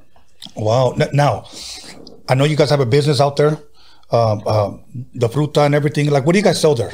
Well, my fam, I have a big family, so each it's like a tree. Like my dad has a one set of businesses, my uncle has another set, my other aunt has another set. So we have the Nieves, which is what I'm, I really love to do, which is uh, Nieves chamoyadas. You guys have a lot of that here in, in California. We don't in New York. In New York, it's different. It was something new. Right. So my aunt, she already knew how to do nieves. She act- I was actually young when she would make us go um, sell nieves and lo- knock on people's doors. You know, I was I was a little girl playing around, but we were actually working for her. Yeah. You know, so slowly she progressed. Now she has like over thirty flavors of nieves. So her business, you know, it's it's booming. Um, thankfully, she's doing her thing. Then I have my dad who has a taqueria slash deli, Mexican deli and panaderia. You know, so I was raised there more. I was raised cashiering like my whole life. Okay. you know, so I, like I worked from the bottom with my parents, even helping my mom cook sometimes. You know, so I was raised in, raised in that business. Then I have my, another uncle that hizo una tortilleria in Boston. So it's like they each did their their little family. How do you say empire? I guess kind right, of. right, yeah. right.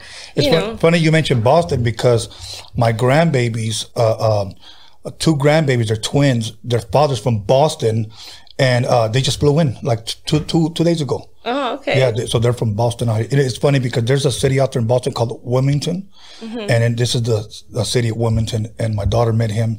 So when he told her, "I'm from Wilmington," she said, "I'm from Wilmington." They were, thought they were both talking about the, The same, same place. place? yeah, but no. Sign. Yeah, but now let, let me ask you this: Growing up in a Mexican home, what type of music as a little girl would you say you were raised with?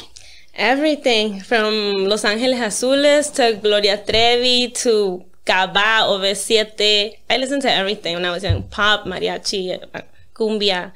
I was never a fa- I was never um, nunca tenía un favorito. Oh, you know, okay. I was always about all the genres.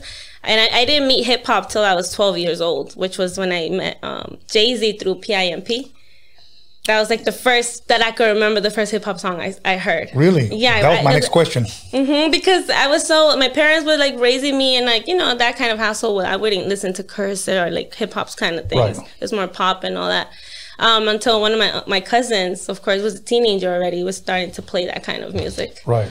And it was actually in Mexico because he was from Boston. He was he was being raised in Boston. I'm from New York, so we met up that summer on vacation, and he played that music, which is crazy because Jay Z is from New York. So I wasn't even listening to Jay Z. Right, right. He was already, you know. So that's when I met hip hop. Wow, that's when you met hip hop. Yeah. Changed your life. okay, so now what was it about rap that that you um, you clung or you, you you gravitated to it over, you know, cumbias and over, you know, maybe boleros or whatever. What was it about it that was so different, you know, for I guess you? the beat to it was like, nah, nah, nah, nah, like I could really like. I feel like I could say it. You know, I didn't feel like I was a good singer when I was younger. Even though I wanted to be a singer, like I thought like I could never sing like Gloria Trevi or like Selena. You know, Right, and right. when hip hop, it was like I could do that kind of so like you know go with the beat and say words. I was already I was already writing poetry when I was little. So desde que tenía 10 años ya tenía una libreta llena de poemas. So it's like. I just would hear a beat and then I could go along with with whatever words I had already written. Right, right. You know, so- I mean, even though poetry, you know, people will say it is like rapping. Uh, I, I- say it's a it, it's a form of rapping, if you will. But I would say if I interviewed, if I've had 145 interviews, I would say maybe about um, 120 of them have all said I wrote poetry. Like they, all Really? they yes, and that's one. No, I'm not a rapper, so that's why it could kind of like fascinates me that I'm like really poetry. Like that's that's that's wild. Like Mm-hmm. I was know? so good in writing class. That was like I would fail math, science, and all those like hard kind of. But if it was writing English, I was passing that with an A plus all the time, you know. And if it was drama acting, I was passing that. So it was like that was just what lo que me llamaba a mí. See, You know, so I was good at that. It, I, hasta me decía los maestros like, "You're so good at storytelling. You can make up a whole novel." You know. right, right. So I was already really good at that, and just poetry just came to me when I would be sad or happy, whatever I would write about. Mm, okay, wow, storytelling. You ever thought about writing a book or anything? I have actually. You have? I kind of want to do a documentary, yeah, oh of wow. my family because my family has so much drama.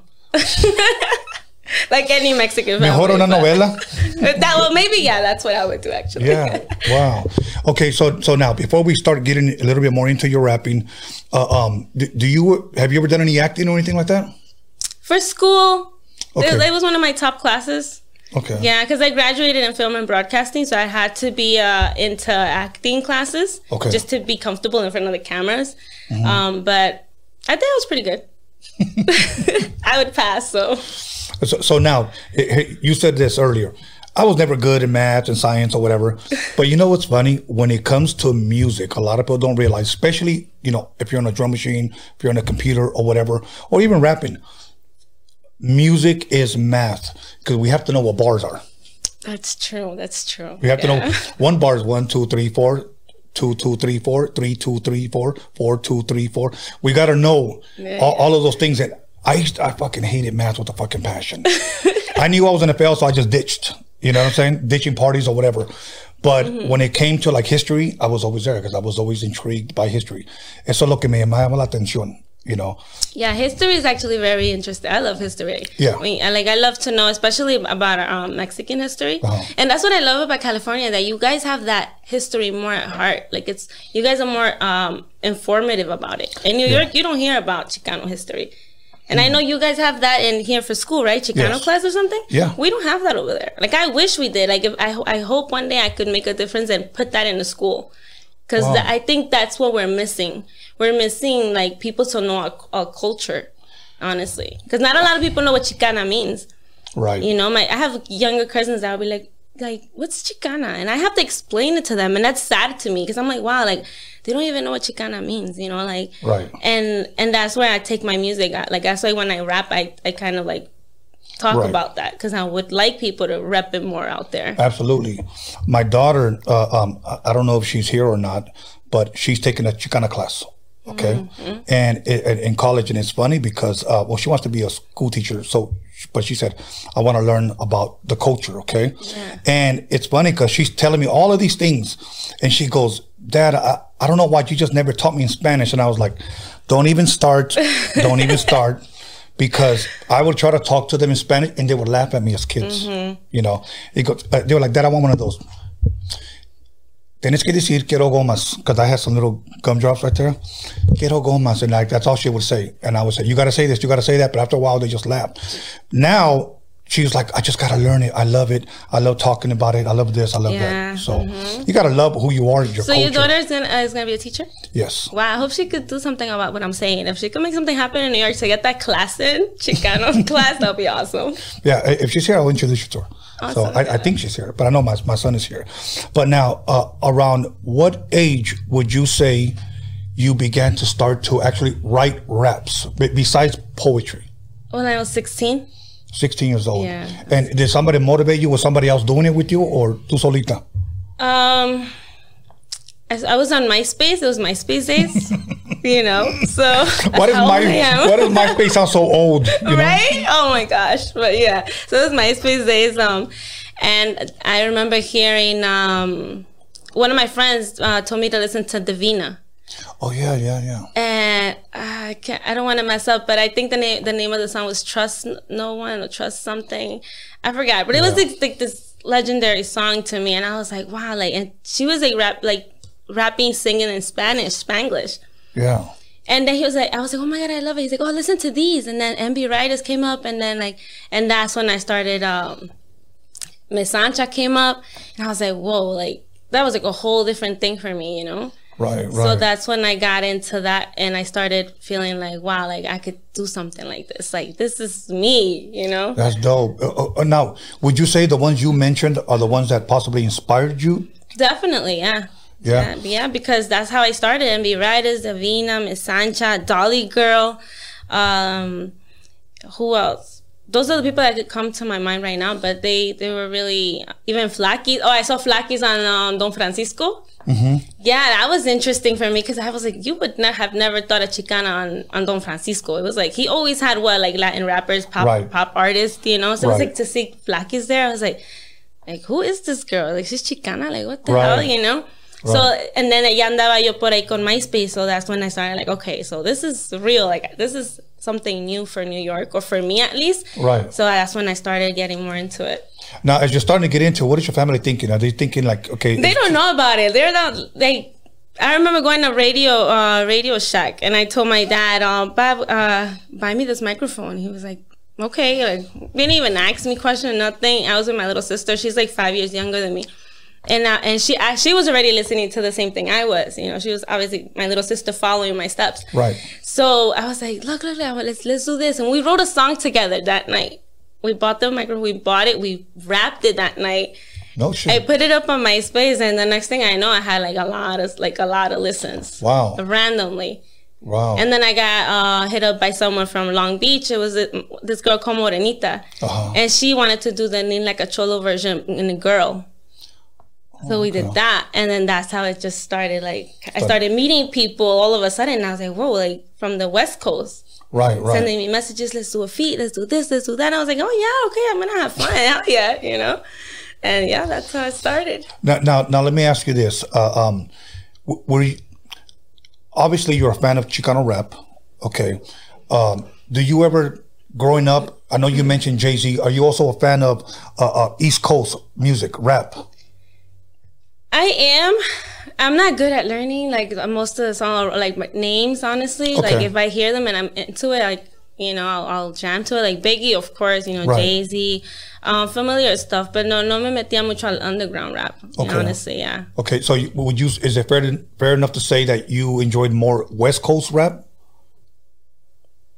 Mm, maybe because I would listen to it more on like on TV and all that. Okay, okay. I guess I guess because it was more like mainstream kind of style. Right, right. So, so who are some of your, if you don't want to name albums, some of your favorite rappers of all time? It, it doesn't matter if it's Chicano or, or I don't. uh, It doesn't even matter if Of it's all time, Biggie definitely. okay. He, I love his flow. Um, another rapper. I'm into like Gasu. I know maybe it's, it's something different for a lot of people, but I love Gasu. That kind of uh, rap. Um, who else can I? Jay Z, of course. Like I said, he was a he. I met hip hop through him, so that kind Right, of like right. brought me there, you know. And then from there, I would just go back to Chicano rap and be writers. Um, that kind of like love music. Do, uh, um, do, do you uh, were you a fan, or can you name some Chicano rappers possibly that you haven't named, like for an example, that are from out here that you were into, that you listened to out there in New York? That I was no, honestly, I can't think of one right now. Okay, okay. All good. So, so, so now, so now, uh, um, when, at what point would you say you actually start looking for a producer to like, you know what, I want to get a little bit more serious about it, and I want to start uh, um, making my own beats, or not necessarily, but doing beats for me and recording. Well, honestly, I was blessed to like. I didn't I, like when I started. Like I said, I just started by going along with it. You know, feats and people would send me messages. I was getting love from every state. You know, so I, I felt good. I was like, wow, that's awesome. You know, I never really thought of it like beyond. Right, right. and I was blessed that I got contacted by my, my boy Eric Snipes from Hood Space Music, and he was telling me how he was starting this um, this label with uh, a couple of artists. You know, he was like, you know, you should come, blah, blah. but I'm 17 at the time, so I'm hesitant. I was just like, ah, just kind of weird, like you know, like Right. you know what I mean. So it's like I don't know, like. So it took me like a year until I was like 18, almost 19, cuando me armé de valor and he kept telling me and I was like, okay, you know, if I can, I'm gonna go, you know, like let's Yeah. just see what happens. And then he introduced me to uh, the studios, introduced me to people that I was like, whoa, like this is this is fucking real. Like that, that just, it, it hit me, you know. Right. So I was honestly blessed. I, I didn't have to really reach out to anybody. Like I was, I feel like I was like a diamond just found, you know, a diamond in the rough. Just like, whoa, That's let me dope. pick that up, you know. So so now you walk into the studio, you, you they play the beat, throw on the headphones, and you start rapping. For a lot of rappers, when they first start their first studio session, and we're talking about they're young, they can freestyle their ass off and they can read their lyrics off the paper to me. But when it's time to rap on beat, they found it. A, lot of the artists that I work with, because it was the first time in the studio, they found it hard to stay on beat. Was that a problem for you when you first started? You know what? Honestly, yeah, it was. It was because it, they were introducing me to a whole different like beats. You know, I was just like, I didn't really know, but thankfully, um, there was this uh, another artist with his music who was Necio, who coached me through it. You know, That's a good thing, He- yeah. He, he was mad cool, you know, because and I appreciate him because he was the one that taught me like, okay, you got these like this is how you do it. Just like, listen to the beat. Like he would taught me what you were telling me, the one, two, three, four, and you know, and I was just like, I didn't know those little things, you know, like I was just rapping, you know. Yeah. So yeah, I definitely got coached through it. Until now, I feel like I'm still being coached. You know, like I'm still learning. That's a good thing, and that Mm-hmm. that's that's a good attitude because me and uh, my boy here, Anthony, we uh, I I announced on my last episode that I'm going to start producing again. I haven't produced anything since like early 2000s. Okay, I produced pretty much the majority of my stuff late 80s throughout the 90s, and we were talking that we want to work only with people that are coachable because there's a lot of people that are just fucking hard headed. You know, I, I've been doing this for a long Cálmate, cabrón, no eres veterano. You know what I'm saying? Yeah, You know, yeah, you, you should still be learning. If you know it all, you can never learn anything else ever again. Of course, yeah. You know, so I like to work with people that are going to be coachable. If I feel you're a little bit off beat, I tell you what, let's get back in there. Let's knock this out. Let's get it right. And because ultimately, I remember I did a mixtape, okay? And I was mixing a song into another song. And uh, my manager at the time, I was maybe like 19. My manager's recording me. And I said, I'm good. I'm done, bro. And he says, Hey, man, that shit was off beat. That's what he told me. And I was like, So what? Nobody's to know. It was the last song on the tape anyway. I don't give a fuck.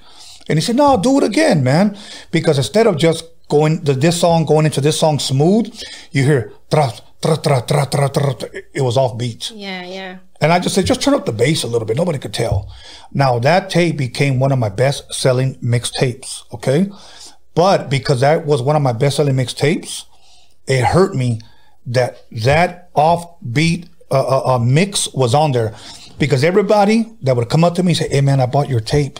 That shit was bad. But at the end, I noticed that it was kind of offbeat. That's not really you. And I was like, so I say that to say this that there's times that a lot of rappers may not necessarily be on beat or gave their best flow. Get back in there and give the people their money's worth. Of course, yeah. You know. So so like now, uh, um do, do you have your set producers that you work with that you feel comfortable, maybe you have chemistry with, or do you accept beats from, you know, No, honestly, I I accept anybody who comes forward with anything that they could, uh, you know, give me that make magic on. uh You know, I'm not. Like I said before, like maybe it's just me, but I'm like horrible with that kind of stuff. Like, oh, like this producer, this, this producer, that. Now, like I feel like no, like everybody has their worth. You know, like even if they're not known, like Right. whoever they are, if they could bring something to the table for me, I'm all for it. You know. uh, out there in New York, uh, and I ask because I don't know, and that's your part of the world, mm-hmm. and I'm glad you're here sharing it with us. Is there a lot more Chicanas out there like you that are rapping? No, honestly, I'm the first one. I'm the first Chicana rapper that I, at least that I know about, you know, and and proudly I take that name because I haven't heard of anyone, but I do look forward to eventually developing, you know, more Chicana rappers because I know Cali has a whole bunch, you know. Yeah. That's what's up. Like I'm proud of Cali, you know, and I think there's a few in other um, like Washington and Texas, but New York, no. Wow. I feel like eso es lo que nos hace falta, you know. And, and I know there's little, like I have fans like de 12, 13 años that have sent me videos rapping to my videos. Like you know covers, and they'll be Right. like, "Auntie, like I'm so shy," but look, they're 12 years old. I'm like, wow, like these little girls have talent, you know, and they got balls because they're sending me those videos. Yes, you know, yes. I don't put it up because you know I think it's for me, it's personal, but Right. but that just shows me like, wow, there's there's girls like me that have a dream of being something, you know, Yeah. and if I could develop that in the future, I would definitely love to. Awesome. Awesome. So here's what we're gonna do. We're gonna go ahead and take a ten minute break. We're gonna come right back, and I'm gonna start drinking. Yes. I'm, I'm gonna. You, you, you- should I bring out the shots or? Yes, Okay. vamos a sacar la bucana. You already Yeah, know. hell yeah. Okay, everybody. Once again, we're gonna start drinking. So make sure you guys go warm up that old food from yesterday, and uh, uh, get a couple of modelos, and we'll be right back in about ten minutes. Don't fuck around, okay? And welcome back, everybody, to Roadium Radio, episode 146. And this is the podcast that slaps across your fat ass with a fat ass dick. And we're going to go ahead and jump butt naked right back into it with Ms. Gatis. I had to practice that before we went live. you know what we did? I brought this out. Well, actually, you guys brought it. Yes. You guys brought it, so I Everybody it knows. Well, in New York, everybody knows Gatis always have the Buchanans, so it's Yes. like I had to. so is it Buchanan's or Buchanas? Buchanan. Bueno, Bucanas. We, we just gotta flip everything. You know, it's kind of like Yeah. a like like what's a what's a word that we change that doesn't exist? Like parquear. Vas a parquear Oh el yeah, carro. parquear, you're right. Yeah. What's another one? Can you think of one? Uh, While I pour. Otra, uh, Um, I can't think of one. Marqueta is that one? 'Cause I don't know. People say supermercado. Mm, true, marqueta. Well, but don't they call it that in Mexico, marquetas? Yeah, I think so. I'm not sure, but you, you, know, you know, both of my parents are from Mexico, but they're from Torreon, Coahuila, out there. Mm, okay. I visited out there when I was a kid, but I think I might have only gone out there maybe like three times. You know, Really? And I wish I could. I had would have gone more because I really did love it out there. You know, but I didn't. So wait till now, you've only been there three times in Just your three life? times, three times in my life. My next trip is going to be to Mexico City because I want to see the pyramids. And then uh, my bucket list trip, and I could have gone like years ago, but I always avoid long ass fucking flights. I want to go to Egypt and see those pyramids. Oh, that'd be awesome. Yeah. that, that's what I want to do. I, I want to go somewhere so fucking far that I'll probably never go back. Egypt is amazing. Yeah. Yes, I mean, yes. it looks amazing. I want to go there too. Yes. Oh, yeah. you- you know what somebody told me, and I don't know if this is true, and I hope I'm wrong, uh, porque se me quitaron las ganas. They said, yeah, right by the pyramids, about 100 yards, there's a Burger King. What? what the fuck? I was like, you mean I can have it my way? You know, like shit. That's crazy. yeah. So let's take a shot Ah, okay. live, roadie ready. You can sip on it. You don't have to drink it all. Ah, bueno, okay, okay. So to a long and prosperous life. Yes, gracias. Y no comí, and I know that's what fucked me up. Yo tampoco.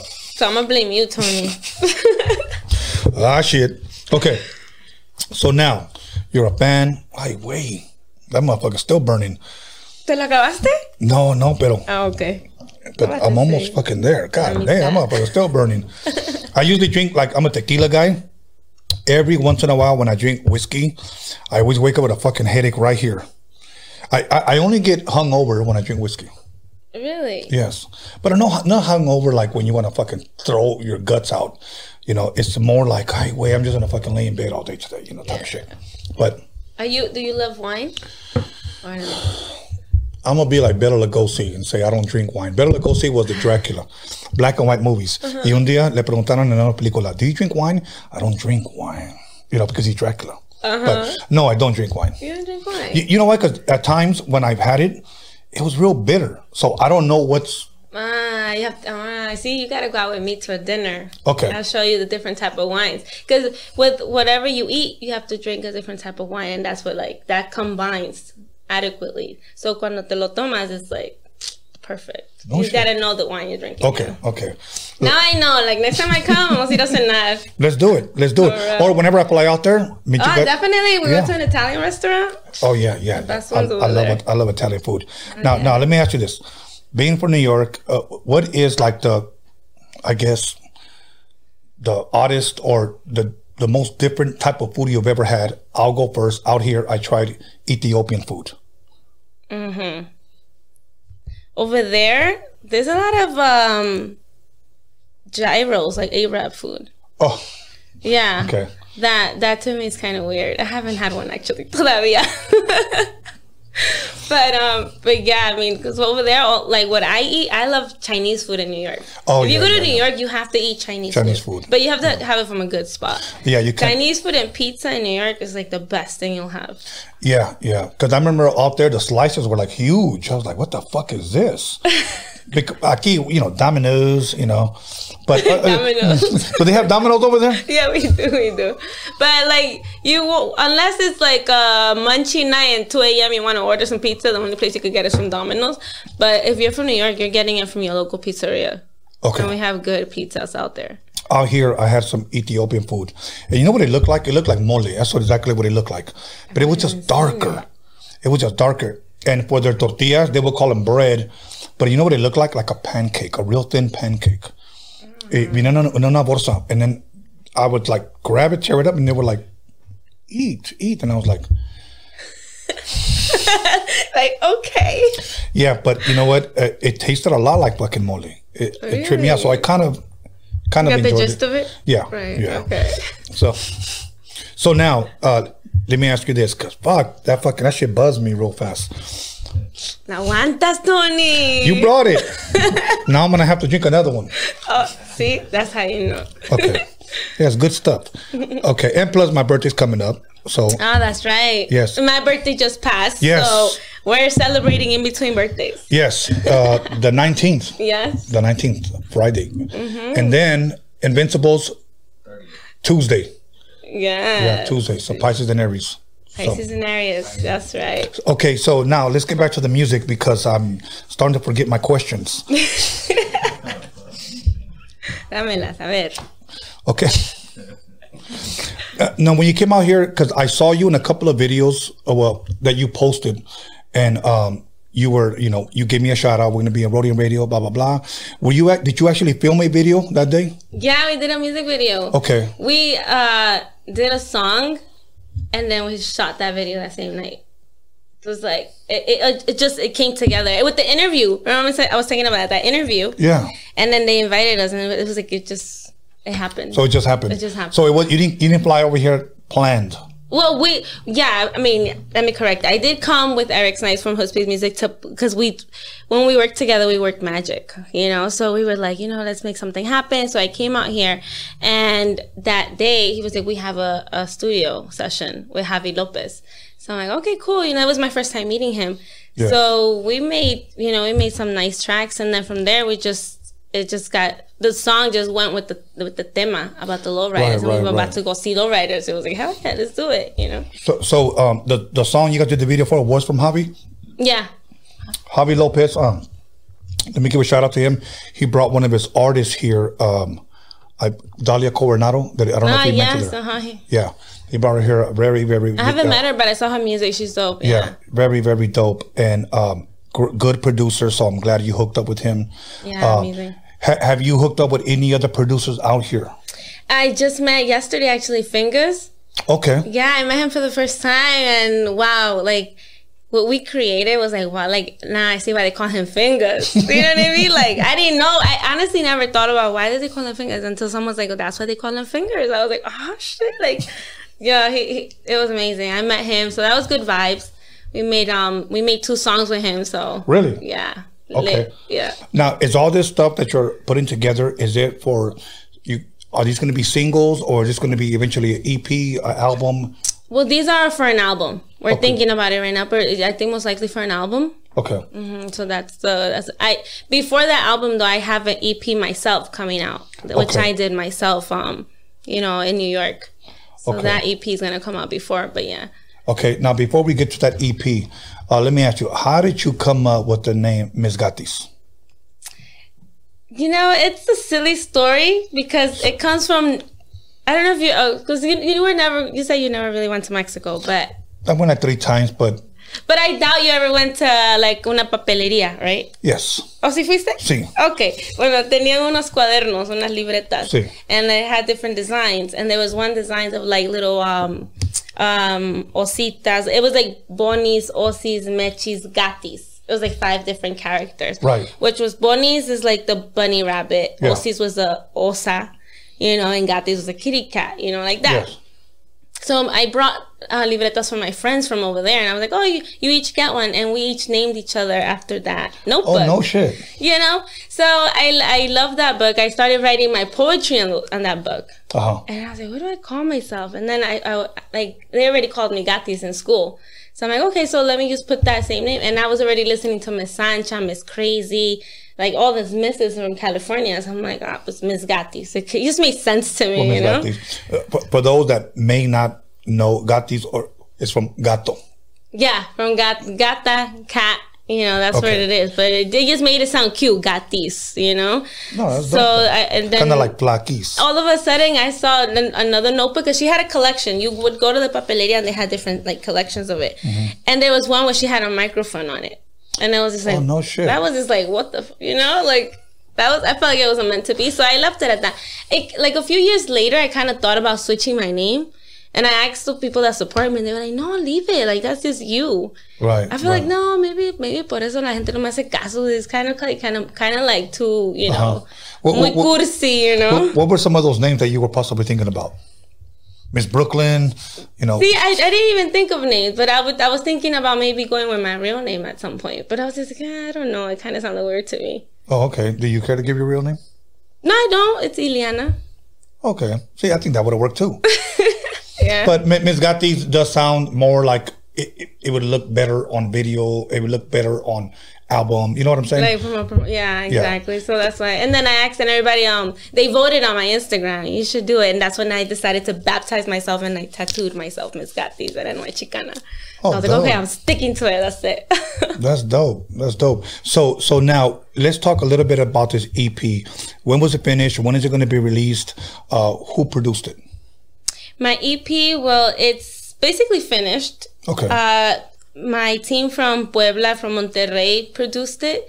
Really? Uh, so I've been working from people from Monterrey, from Mexico, you know. Um, so they mostly produced that one, and it's like six tracks, and I have a few uh, feats on it. So it's just that's what I'm gonna drop right Okay, now. do, do you care to give who's on the who's your featuring? No, I might uh Chiquis Ra. I don't know. Like I don't know if you guys heard of him, but some of my recent videos have had Chiquis Ra, uh, El Pinche Mara. Um, I've had um, I got one with Regus from La Santa Grifa, Mm-hmm. which is uh from Rap Mexicano. So those are my feats that are coming out on that EP. No, and I'm glad you're mentioning them because you're educating people that may not have heard of them, and they'll go look them up. Like Mm-hmm. many times, like some guys was like, "Well, I don't want to name them because they won't know them," and I'm like, "You don't know." Yeah. You don't know. Go out there, and then the next day, people will say, "Hey, man, that that that guy that he mentioned or whatever, like he's fucking dope." Mm-hmm. Now, let me ask you this, because obviously you've been in contact with them, and for the people that may not know, is rap really big in Mexico? Yes, definitely. Rap Mexicano started hitting. Honestly, that's what got me back into music. Because I did stop making music for at least for three years because I was uh, concentrated in school and just, you know, personal things. Uh-huh. And then I started listening to music, uh, to this rap that came up. Actually, I was selling, I started with the ices um, business. Doing, I was selling ices outside of my store. And this kid can, comes up to us and he's like, hey guys? You know, acquainted with us. He's like, yeah, have you heard this song? And he showed it to us and we were like, what is that? Like it was, it was just some weird rap, like you know, Mexican. Ni lo entendí, la verdad ni Yeah, lo entendí yeah. because el, el accent was like different. So we would re, like rewind that shit, you know. Right. And I would listen, and then I started listening more of it, more of it, and it was like these artists from Mexico, and it was Chiqui Ra. He had this accent from Monterrey. I don't know if you met someone from Monterrey, but they have a heavy accent. No. So when I heard his music, I was like, damn, like that's fucking fire. And he was young. He's young, you know? Uh-huh. And that's when I started listening to more of that rap and that's when I started seeing like the the difference, you know, like wow, like I could I I know how to rap all in Spanish. Like I could do that too. Okay. So I feel like como que Mes Gatis volvió a despertar, like, okay, I'm gonna get up and I'm gonna do like I'm gonna do this, you know? Did, did, you, did you feel, other than going to school, which you were saying, did you ever stop because maybe you just got kind of like tired of the rap game? Did, did that ever happen to you? I feel like maybe not tired of the rap game. I kind of got tired of the criticism a little bit. Like I was like, no, like I felt the support definitely, but I also felt the hate, you know. And I was like, and I was in school and all that. So I, sometimes I would be like, down, like I don't need this shit. Like I don't need to be like listening to or reading these kind of comments if I know who I am, you know. you know, and I want to touch on that because I mean, I know a lot of times we, a lot of people, uh, um, como se dice, they, uh, they concentrate on the on the negative instead of the positive. You said that the positive was good. Okay, people support people. Uh, uh, um, you know, great feedback, and then you have that small element of hating bastards. Okay. L- Now let me ask you: You being a female, what type of hate were you getting? Like, what would they say, if you don't mind me asking? Just random like, oh, bitch, you can't rap, or like, what the fuck, like, get off the mic, or like stuff like that, you Yeah. know, like, oh, your voice is so annoying, like stuff like, you know, because I know I have a different kind of voice, you know, Right, so stuff right. like that, I'll be like, you know, like, damn, people can be so cruel. Like, Right. it didn't get to me, honestly, but it was just like, I didn't need that shit. Like, I was like, you know what, like, I have, I have better shit to do, you know, let me just take a break. Do, let me do my thing. It was getting me distracted from a few of the things that I was supposed to be doing. So it's Right. I kind of like paused it. Maybe it was an excuse, you know, but and I, but I'm thankful for, for it because I feel like it gave me time to like kind of put my my mental stability back in. You're like, you know, okay, Right. I gotta do this. Now I'm gonna do this, you know. Yeah. So sí me, me, me dio tiempo para madurar, even to mature, because I feel like I was younger. So when you're young, you don't give a fuck. Right, You know? right. So as I got older, I'm like, damn, like I could do this, I could do that. And, it, and it's good for my future. And that's when I started thinking more outside the box. Okay. Yeah, you know what? You know the thing is that hate goes around for everyone, and I always say this: uh, the reason why people hate is because you're winning. Okay, because people don't hate on losers. Yeah. Okay, and that's going to come. I can preach all positive messages here and, and preach that I want to help people, and there'll still be people here. Fuck that dude. Fuck, he's a fucking lame or whatever. You know. yeah. A esos cabrones los mandamos a la verga. You know what I'm saying? 'Cause they- they're a small element of, of dudes. I guarantee you, they're probably in their 40s, still living at home with mom. You know, eating Red Bulls and Takis. Okay, jacking off at. Mm-hmm. Most anyway, let me stop. likely. So, Those are the only people that have the, the time The and time. the and the, the collecting disability. Ajá, para estar ahí comentando, you know? Yeah, like, yeah. like if you have something better to do, you're not gonna be spending your time talking shit online. You know, i- i- if I'm watching this interview and I'm like, okay, let me listen. Some people don't want to do that. He was, fuck that. Let me tell, fuck this bitch. You fucking whore. Right away. Fuck you, Tony A, for saying that shit. Mamon. fuck you. Um, let let me go take my fucking, what's it called? Oxycontin? What is it? Because my, cause my back hurts. okay. Anyways, let, me- let me stop because I'll be fucking killing on these motherfuckers all fucking day.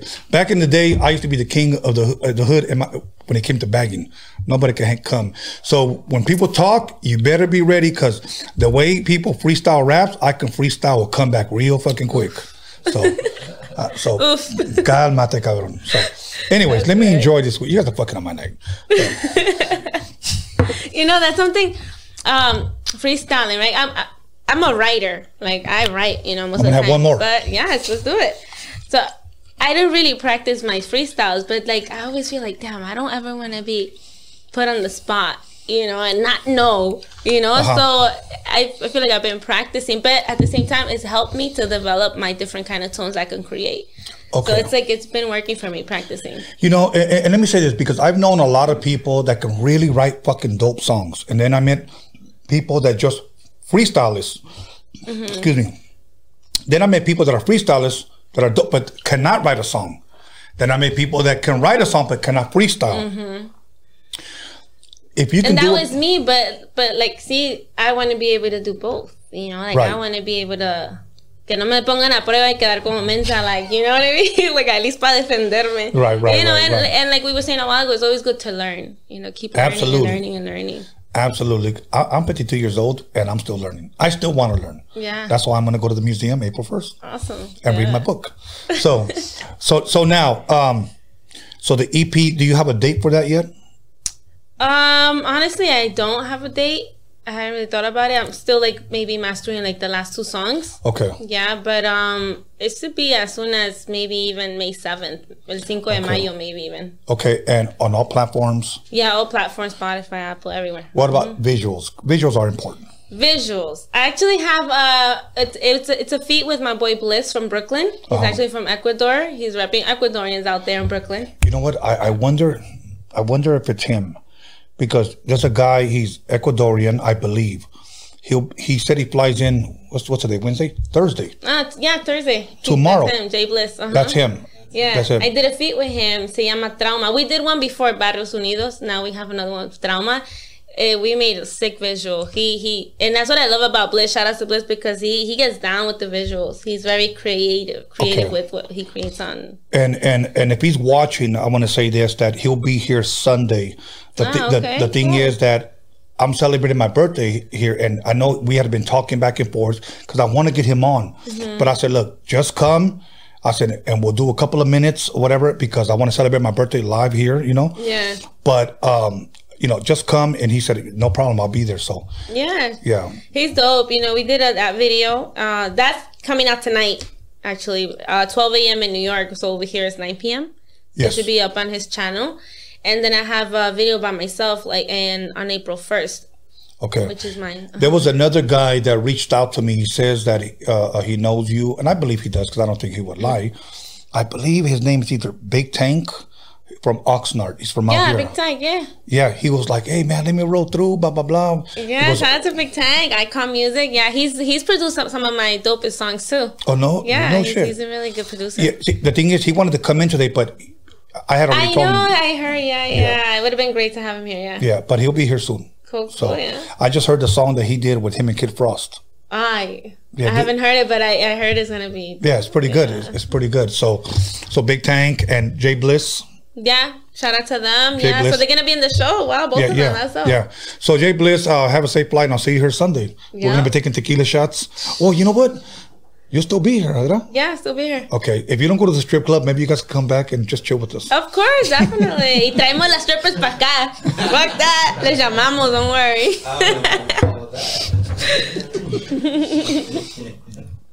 Okay, you're babysitting that whiskey shot, so Ah, I'm already on my third one, guys.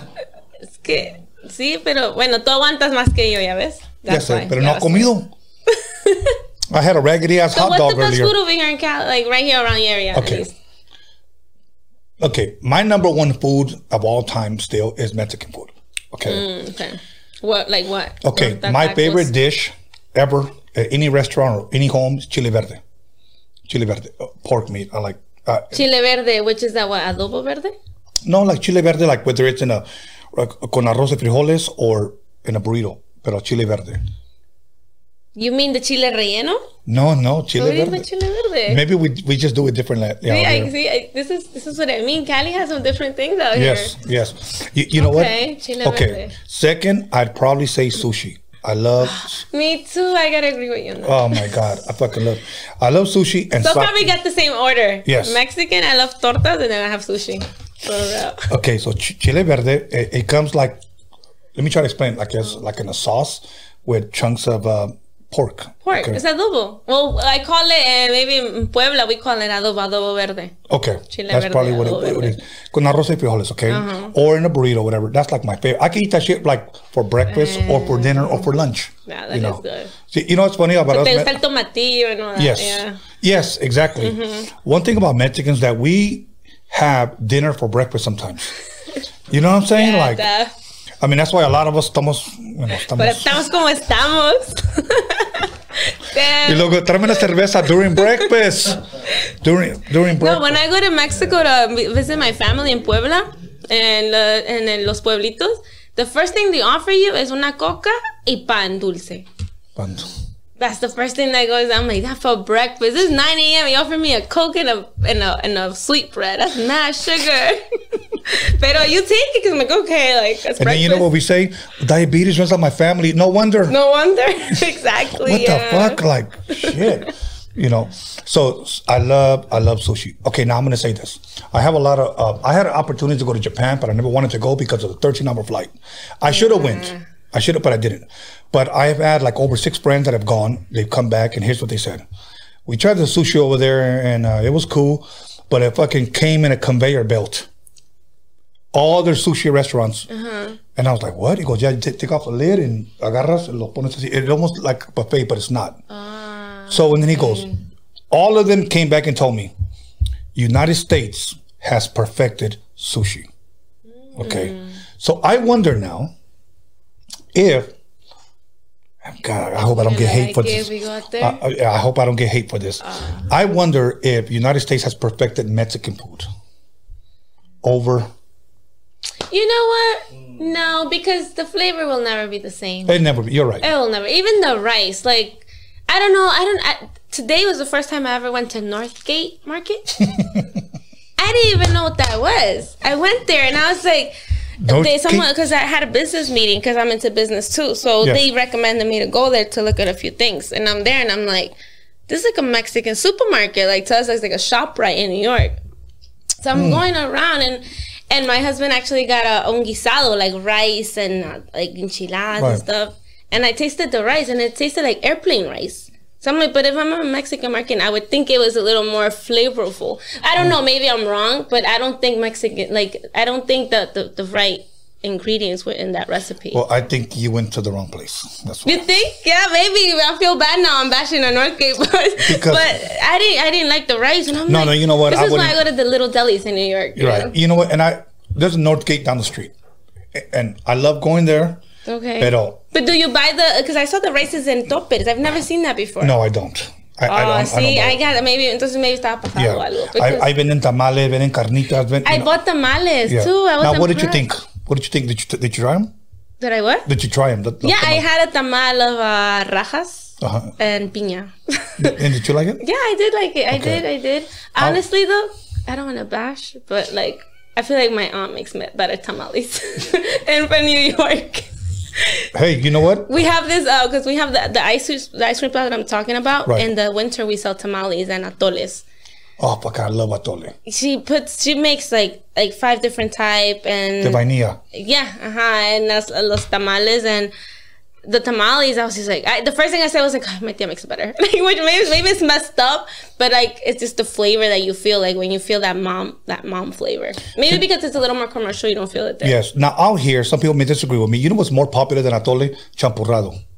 Mm-hmm. Yeah, it, it is in New York. It is. Now I love atole better, but you got to make it right because if not, you're gonna have a bunch of fucking balls. Oh yeah, no, you gotta know how to make it. Trust me, I I'm the type. They they taught me how to make atoles already.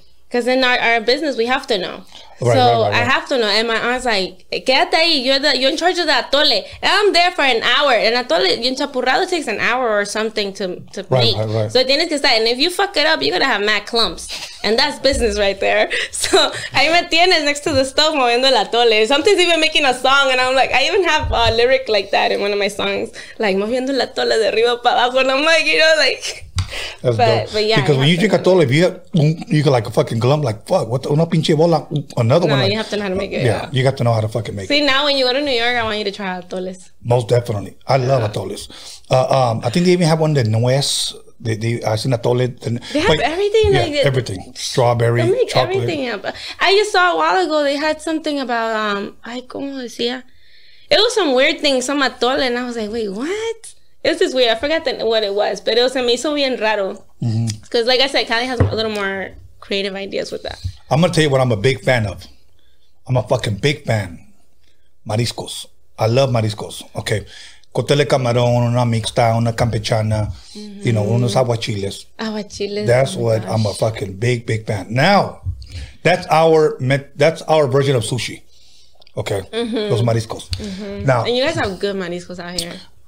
I believe maybe I should have rephrased it. I believe we have better mariscos out here than in Mexico. You think so? I think so, and I have a lot of friends that go back and they say, "When I come back, you we perfected mariscos out here." But here's the thing: it's kind of unfair because the people that come over here and invent this shit come from Mexico. Yeah, yeah. but I feel like everything tastes different. It's just the you know the seafood. Any any food tastes Ah, different in Mexico than here. porque allá son camarones mexicanos. Yeah, like in Mexico, I feel like the best place I've had food at mariscos is Ixtapa, Ixtapa Beach. Oh, oh yeah, yeah. I went to this island donde tenían una piña, una piña llena de mariscos, like melted cheese and everything. I was like, I was amazed. It was, and it was like a little island with like maybe Yes. a few, a few people. Yes, I've heard of that place. Wow. I- Yeah, but but um here I tried some mariscos um like two years ago in San Diego. uh-huh. Aguachiles. It was the first time I had aguachiles. Oh my gosh, I felt so in love that day. Really? Yeah. Wow. Okay, well, um, Sunday I'm gonna have some uh, mariscos here. Some Yeah, seriously. seriously, I'm serious. I'm so I- here I- then. I'm, I'm serious. I'm gonna have some mariscos here, and I cannot. You guys have that here in California, right? I see that you guys have um people that come to events and like bring their taquerias and their mariscos and stuff. everything. That's everything. cool. I'm gonna have some um, ceviche de camarón, my fucking favorite. Oh hell yeah! Oh my god, bro! Like, Oh hell yeah! I'm coming, Tony. Eh, Aunque no me invites, I'm here. oh, you got my address already, so we're good. We're good. Uh, so now, I thought we were talking about music. Fuck, how do we get to? I'm, I'm fucking hungry now. el chisme. Okay, I forgot my questions now. Okay, so now your EP drops. You don't have a, a, a actual date yet. Yeah. Uh, uh, what's going to come next after that? Are, are you looking to collab with any possible Chicano rappers out here? Is there anybody that you would like to collab out here that maybe you, you don't know, you, you have never been in contact with, you're a fan of? Maybe I can make that happen. You know, honestly, I I really I'm I re- I'm really a big fan of Reverie. Okay. She's dope, you know, Reverie. She's dope. Um, but besides that, I'm more into like kind of trap music from New York right now. okay. You know, like Molly Bracy, um, uh, Little Kiyu. It's like kind of more a whole different Okay. style. Yeah. Okay. That'll work. Have you ever heard of a guy? Cause um, he's been on here twice. He's from Las Vegas, actually. Duende. Oh yeah, I've heard of him. Yeah. Yeah, yeah. He's really, really He's dope. dope. Yeah, shout out to him. He's He- dope. he's really dope. Uh, um, there's a couple of other guys, other Chicano rappers out here that I really like, um, that I've interviewed he- he- here. Uh, I'll just name a few, like uh, Misfit, another guy named uh, Cujo. I have a song. Sorry to interrupt you, Tony. I have a song with um Baldacci, Face of LA, and Misfit actually on hold. Oh, really? It's it's uh it's still in mastering, but Okay. yeah, we have it there. So that's just it, and honestly, Misfit got down. yes. Yeah. Yes. Yes. And. Ba- Badachi, I interviewed him here as well. Uh, okay. um, Cujo. Um, Cujo's a very fucking dope. Fucking, I just had him on Freaky Tales, and he's a dope rapper. Another guy out of San Diego that I respect uh, um, a lot is uh, Shadow, um, for keeping it real with me. Um, a lot of lot of guys out here. So if you ever come across anybody that maybe you just like, you know what, uh, if you can, you know, we can collab, hook it up, or whatever, I'll, I'll, I'll reach out Ah, to them. thank you, Tony. Yeah, Yeah, def. I'll reach out. Yeah, Um, like I said before, like I'm all for anything that's positive and making it happen. You know, I'm I'm not picky. Right. You know, it's, it's all about at the end of the day, it's all about support and the raza and and just being out and making a dream come true. Yeah, yeah, absolutely. So now, uh, the video that you did just did the other day. When is when does that drop? Can we expect that soon? I don't know. Honestly, we haven't even spoken on the, uh, spoken about the date, but it's so lit that it's gonna be ASAP. I'm very excited. Yeah, I'm so excited because it was very, it was very. Um, it's a different style. It's like very West Coast, East Coast style. It's like a mix. So you're gonna That's hear. cool. a- now, now let me ask you this, Ms. Gatis. Do you come out here a lot? Um, with the whole COVID thing, I had not been here since like two years ago. Yeah. But yeah, I try to come every year. I try at least, yeah. Okay. But Okay. I want to come more often.